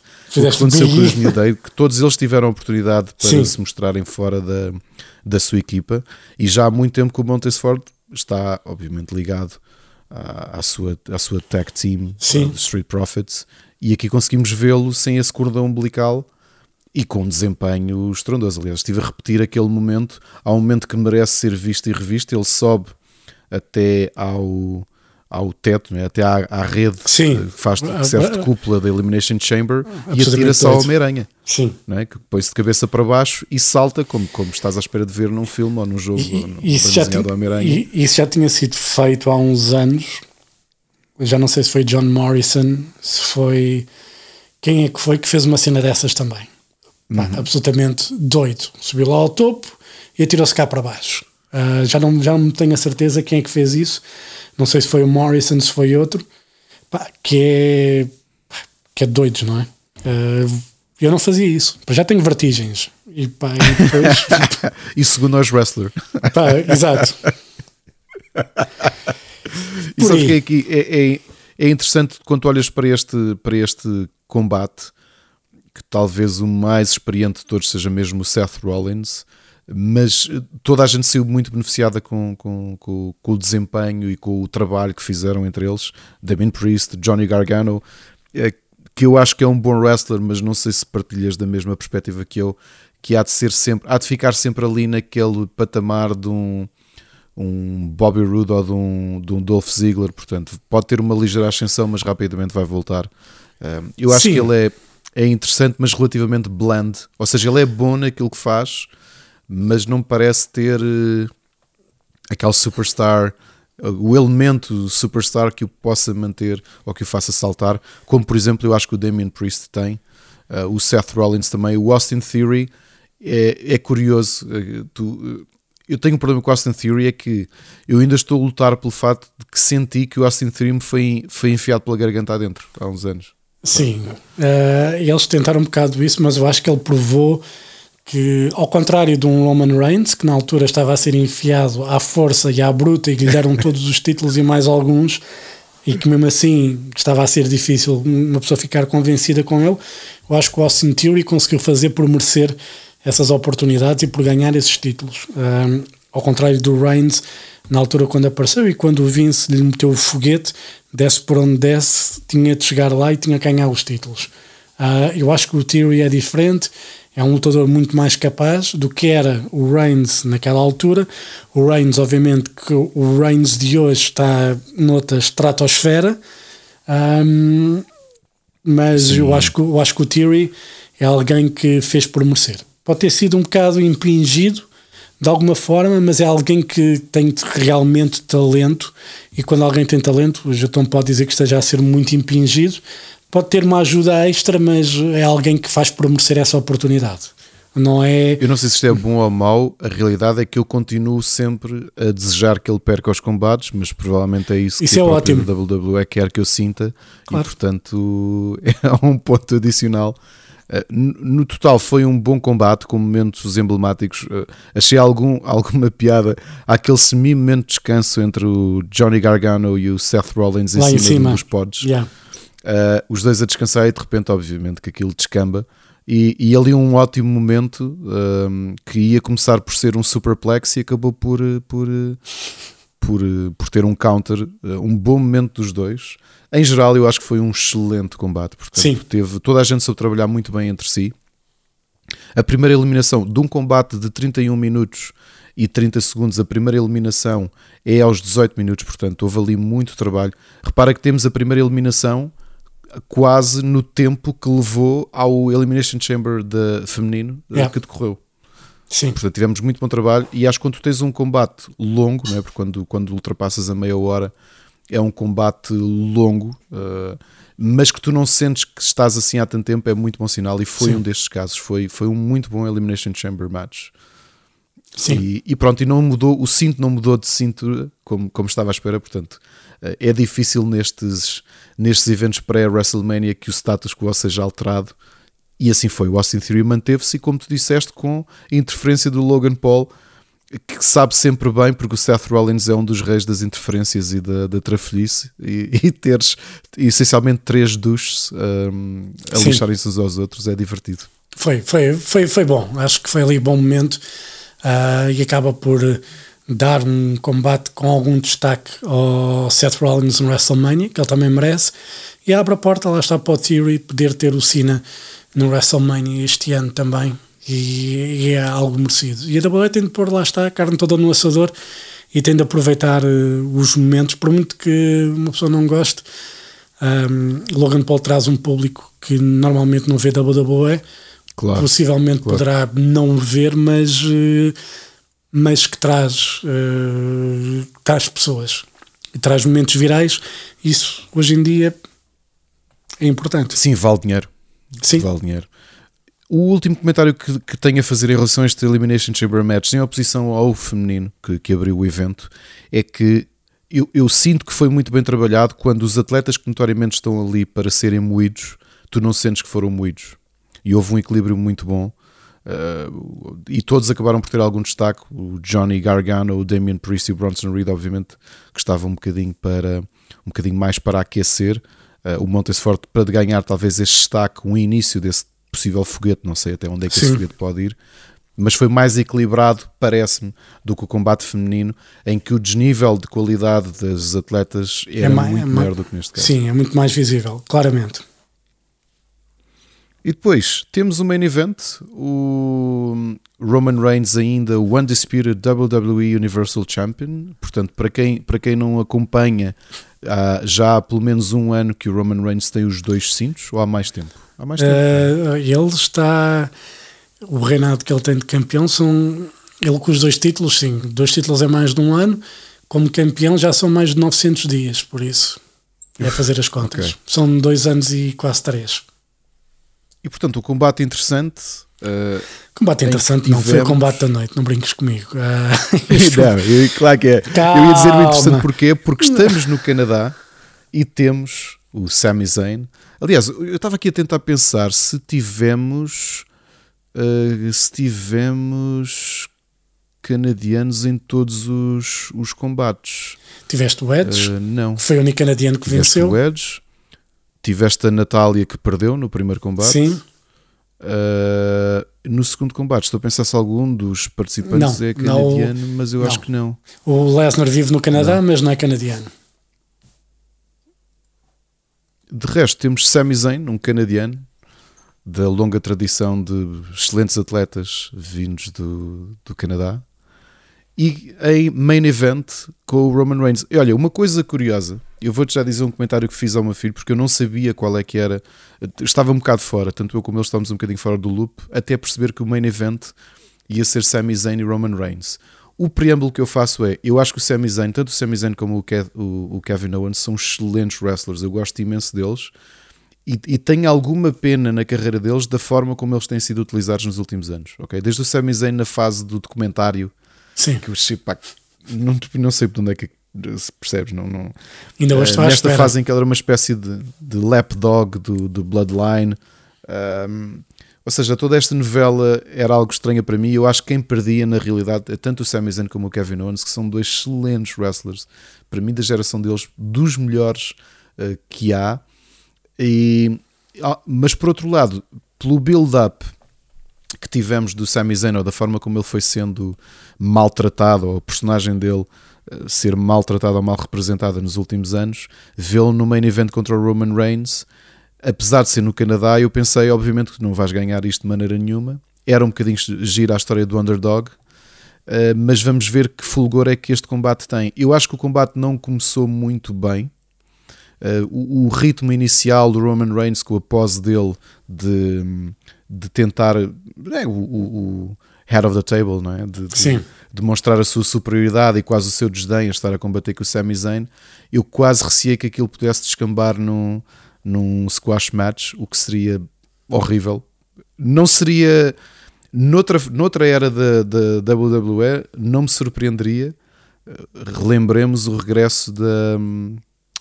O regresso da Betty Lynch com a Bianca Belair, uh, que foi. Eu pensei, será que vão fazer uma coisa tão idiota como, quanto essa? Uh, felizmente não. Não.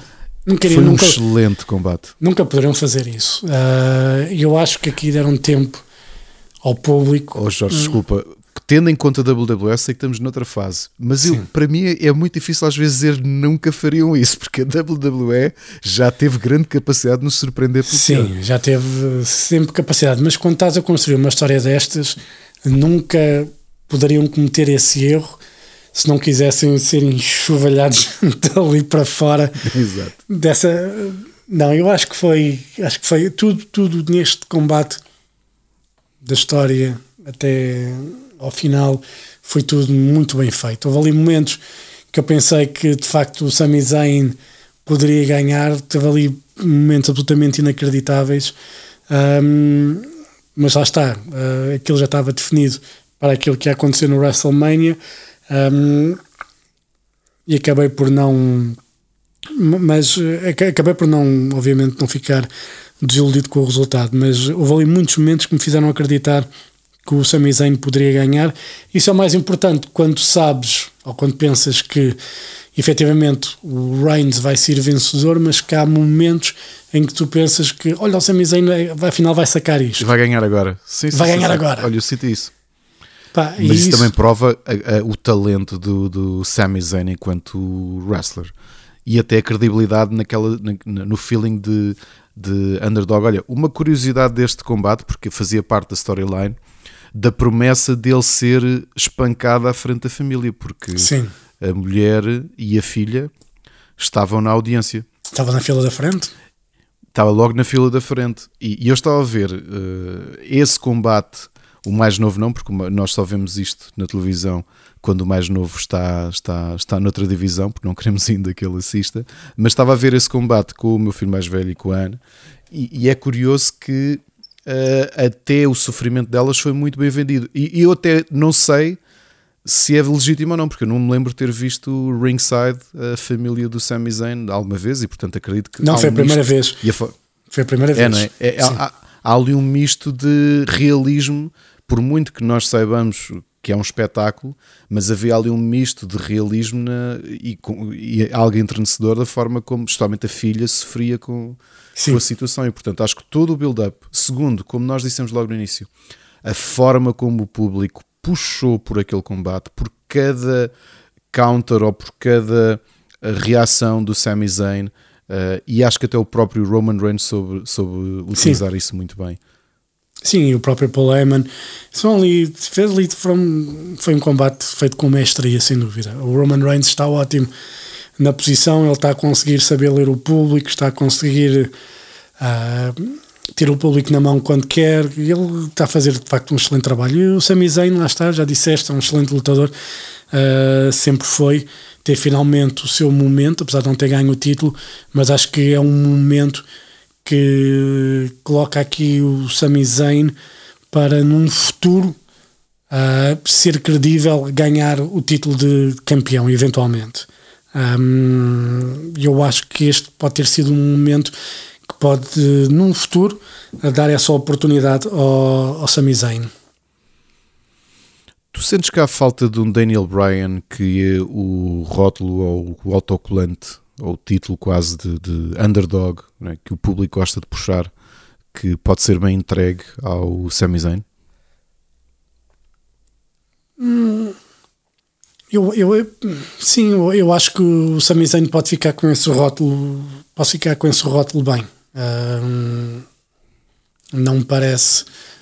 Não sei. O Daniel Bryan, obviamente, que teve tempo para construir essa, essa, essa cena do underdog, como o Rey Mysterio teve durante a carreira toda, basicamente, uhum. ser o underdog uh, onde, quer que, onde quer que estivesse. Eu acho que o Sami Zayn aqui ficou mais do que ele era claramente o underdog neste combate, mas mais do que isso, ele conseguiu um, posicionar-se numa forma que o Daniel Bryan tinha também, de que ele pode ser campeão. E era isso que faltava ao Sami Zayn. Uh, até este momento, eu acho que faltava era será que ele é capaz de ser campeão? Será que ele tem aquilo que é necessário para ser campeão? eu acho que ele neste combate conseguiu ficar com, com esse estatuto de poder ser campeão. Que acho que era aquilo que faltava um pouco ao Sami Zayn. Kevin Owens tinha sido campeão, obviamente, mas acho que faltava ao Sami Zayn ser, ter um estatuto de ameaça. Eu acho que agora ficou com, com essa possibilidade e se calhar num futuro, se calhar não tão longínquo quanto isso, logo se vê, poderá chegar a um título de campeão. E a seguir temos ali também Reatar, um Reatar com o seu melhor amigo.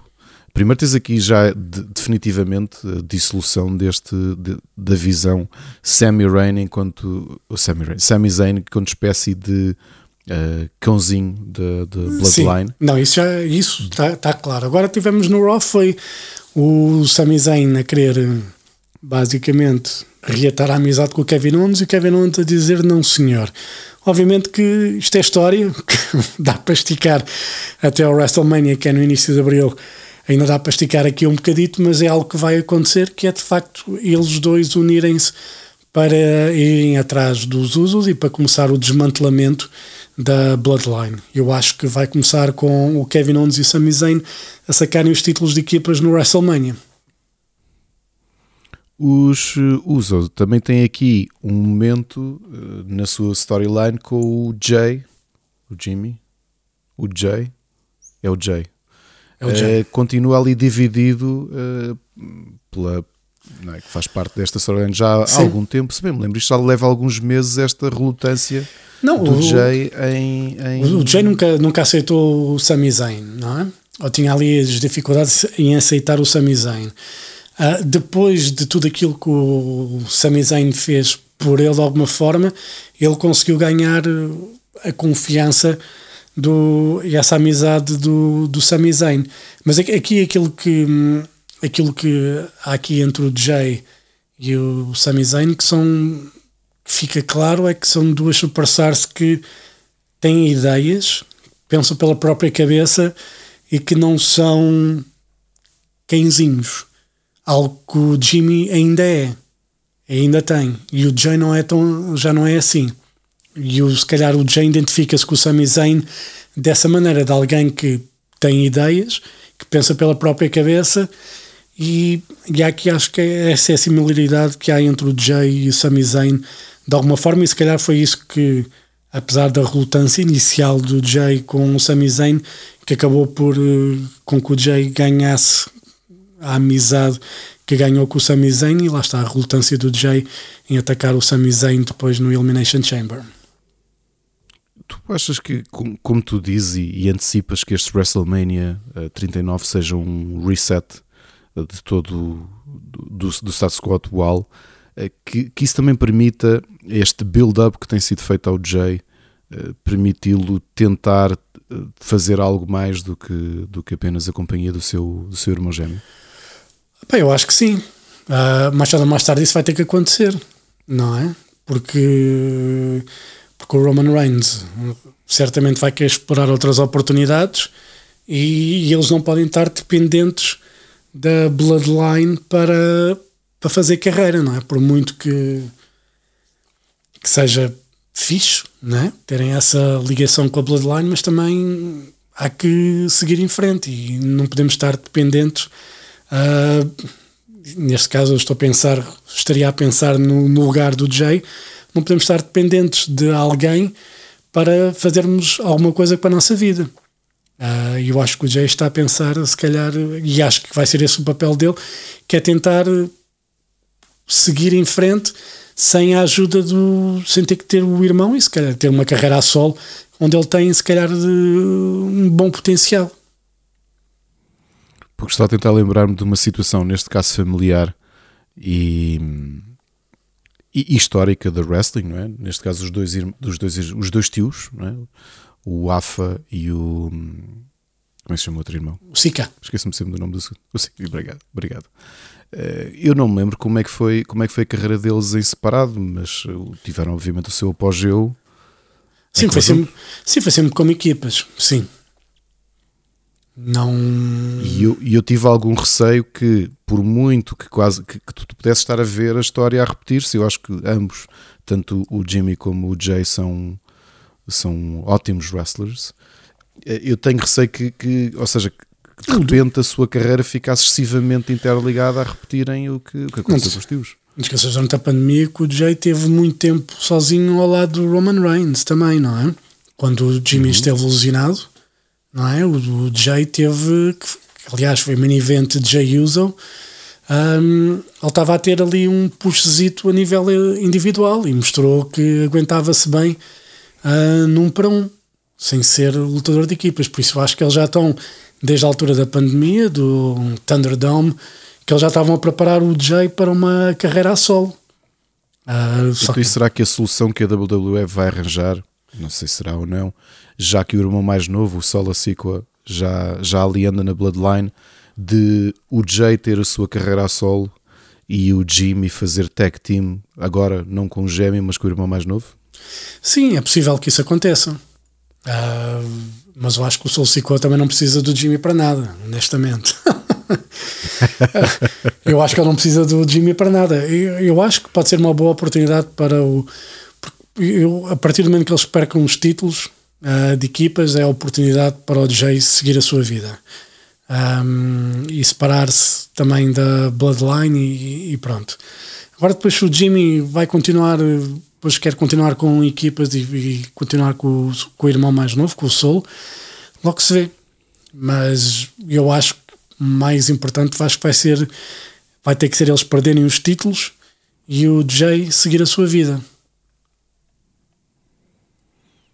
Este combate que foi o maior em termos de duração e para mim pelo menos o, o maior em termos de qualidade foi uma boa forma de terminar um pay-per-view que eu ontem dizia-te que é a primeira, a primeira vez que o vi fiquei com algumas reticências, mas talvez aqui eu acho que é daquelas coisas que tu vês, eu vi a primeira vez e, e, o amargo de boca que fiquei com o combate, o segundo e o terceiro combate, neste caso do Bobby Lashley, do Brock Lesnar e até do desempenho do combate do Edge, deixaram-me um bocadinho desanimados em relação ao evento total, até porque gostei do Elimination Chamber feminino, não adorei.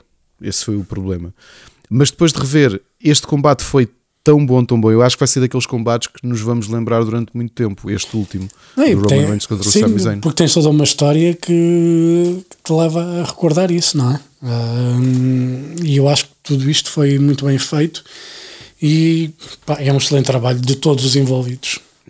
Sim, os Near Falls foram muito, muito credíveis e a, a tensão de, de, todos os near falls do, do, do Sami Zayn foram impressionantes. Também do Roman Reigns, porque veres a, a, a resiliência do, do Sami Zayn depois de, sei lá, levar um Superman Punch, uh, Spears e afins, e mesmo assim continuar uh, a levantar-se foi, foi impressionante.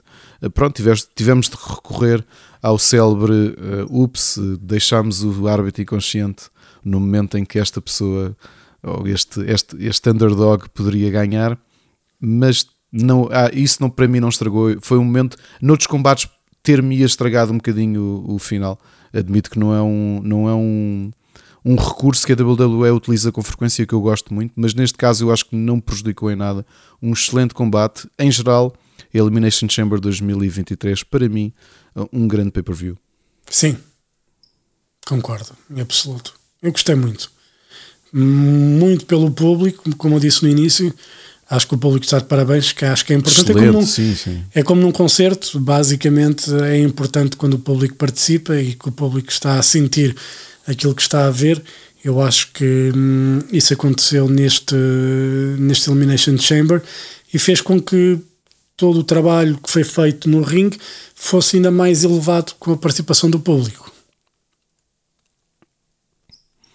O que quer dizer que ficamos em termos de, de pay-per-views, eu, eu, vou continuar a, dizer, a chamar-lhe pay-per-views, mas pronto. Uh, vamos ficar relativamente satisfeitos, já que vamos ter um mês e talvez duas semanas. Seis sem... semanas, sim, são seis semaninhas. É, é são seis, seis semanas, exatamente, até, até ao WrestleMania. E Jorge, uh, o, que é que, que realmente podemos esperar essas mudanças? Achas que vão haver assim tantos, tantas danças de, de cintos? Acho. Uh, de cinturões, aliás, no, no WrestleMania? Se, há, se é algum sítio para o fazer, é no WrestleMania. E acho que vai ser é, a loucura. É a altura do Cody Rhodes? Vai ter que ser a altura do Cody Rhodes, senão tudo isto que está a ser feito não faz sentido rigorosamente nenhum. O Cody Rhodes é muito. Eu, eu gosto muito dele e é curioso tu olhas para o percurso dele mesmo de, de vês de fora, não é? de fora a forma como ele sai, ou quem era ele, ou a posição que ele tinha e a forma como regressa, e com todo o mérito, no meu entender. Este American Nightmare é, um, é uma excelente persona e ele merece este destaque. Era, era curioso vermos o um novo, um novo reinado. E espero que sim. Olha, eu acho que vai haver. Eu gostava de combinar contigo, ver, fal, falarmos isso mesmo. Uh, não sei como é que vai ser, mas eu queria fazer o segundo episódio desta segunda temporada. Vai ser, obviamente, WrestleMania 39. Gostava de ver se estas uh, tuas previsões se fazem sentido. Eu gostaria que assim fosse, uh, porque acho, acho que a WWE tem estado estável há demasiado tempo. Isso, isso talvez aborreça algumas, alguns segmentos da própria, da própria equipa e como espectador gostaria de ver ali novas, novas rivalidades. Judgment Day eu acho que precisa de uma vez terminar a rivalidade com o Edge. É demasiado longa e não está a ir a sítio nenhum.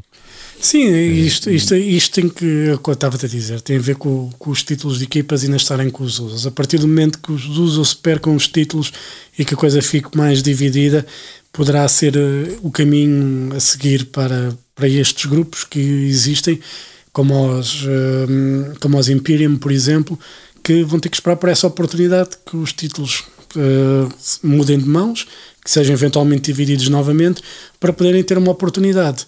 Uh, e eu acho que esse reset, como eu disse, vai acontecer no WrestleMania e depois vai ser todo um novo mundo a, partir de, a partir de abril. Posso estar enganado, mas eu acho que vai ser um novo mundo.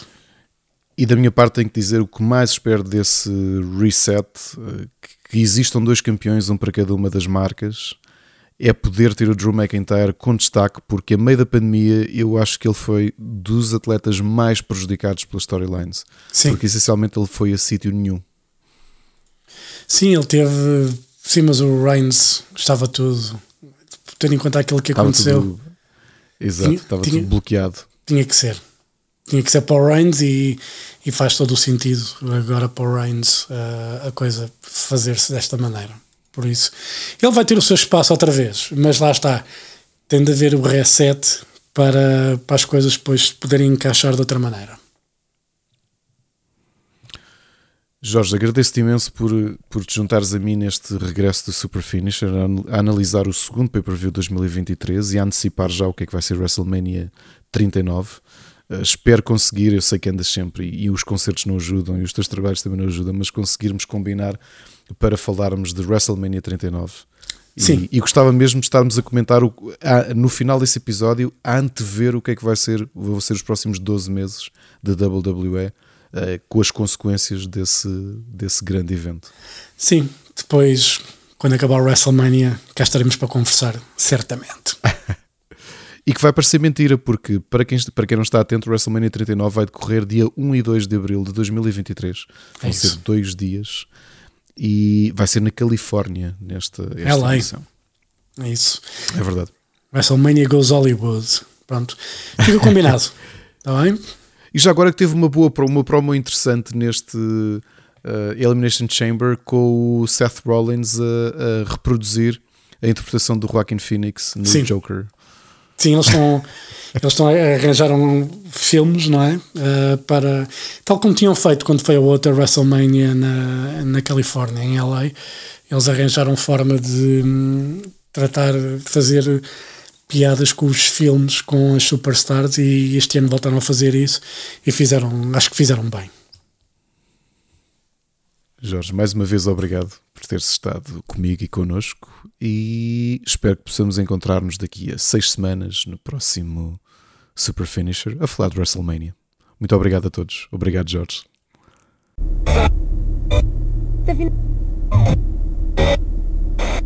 Tá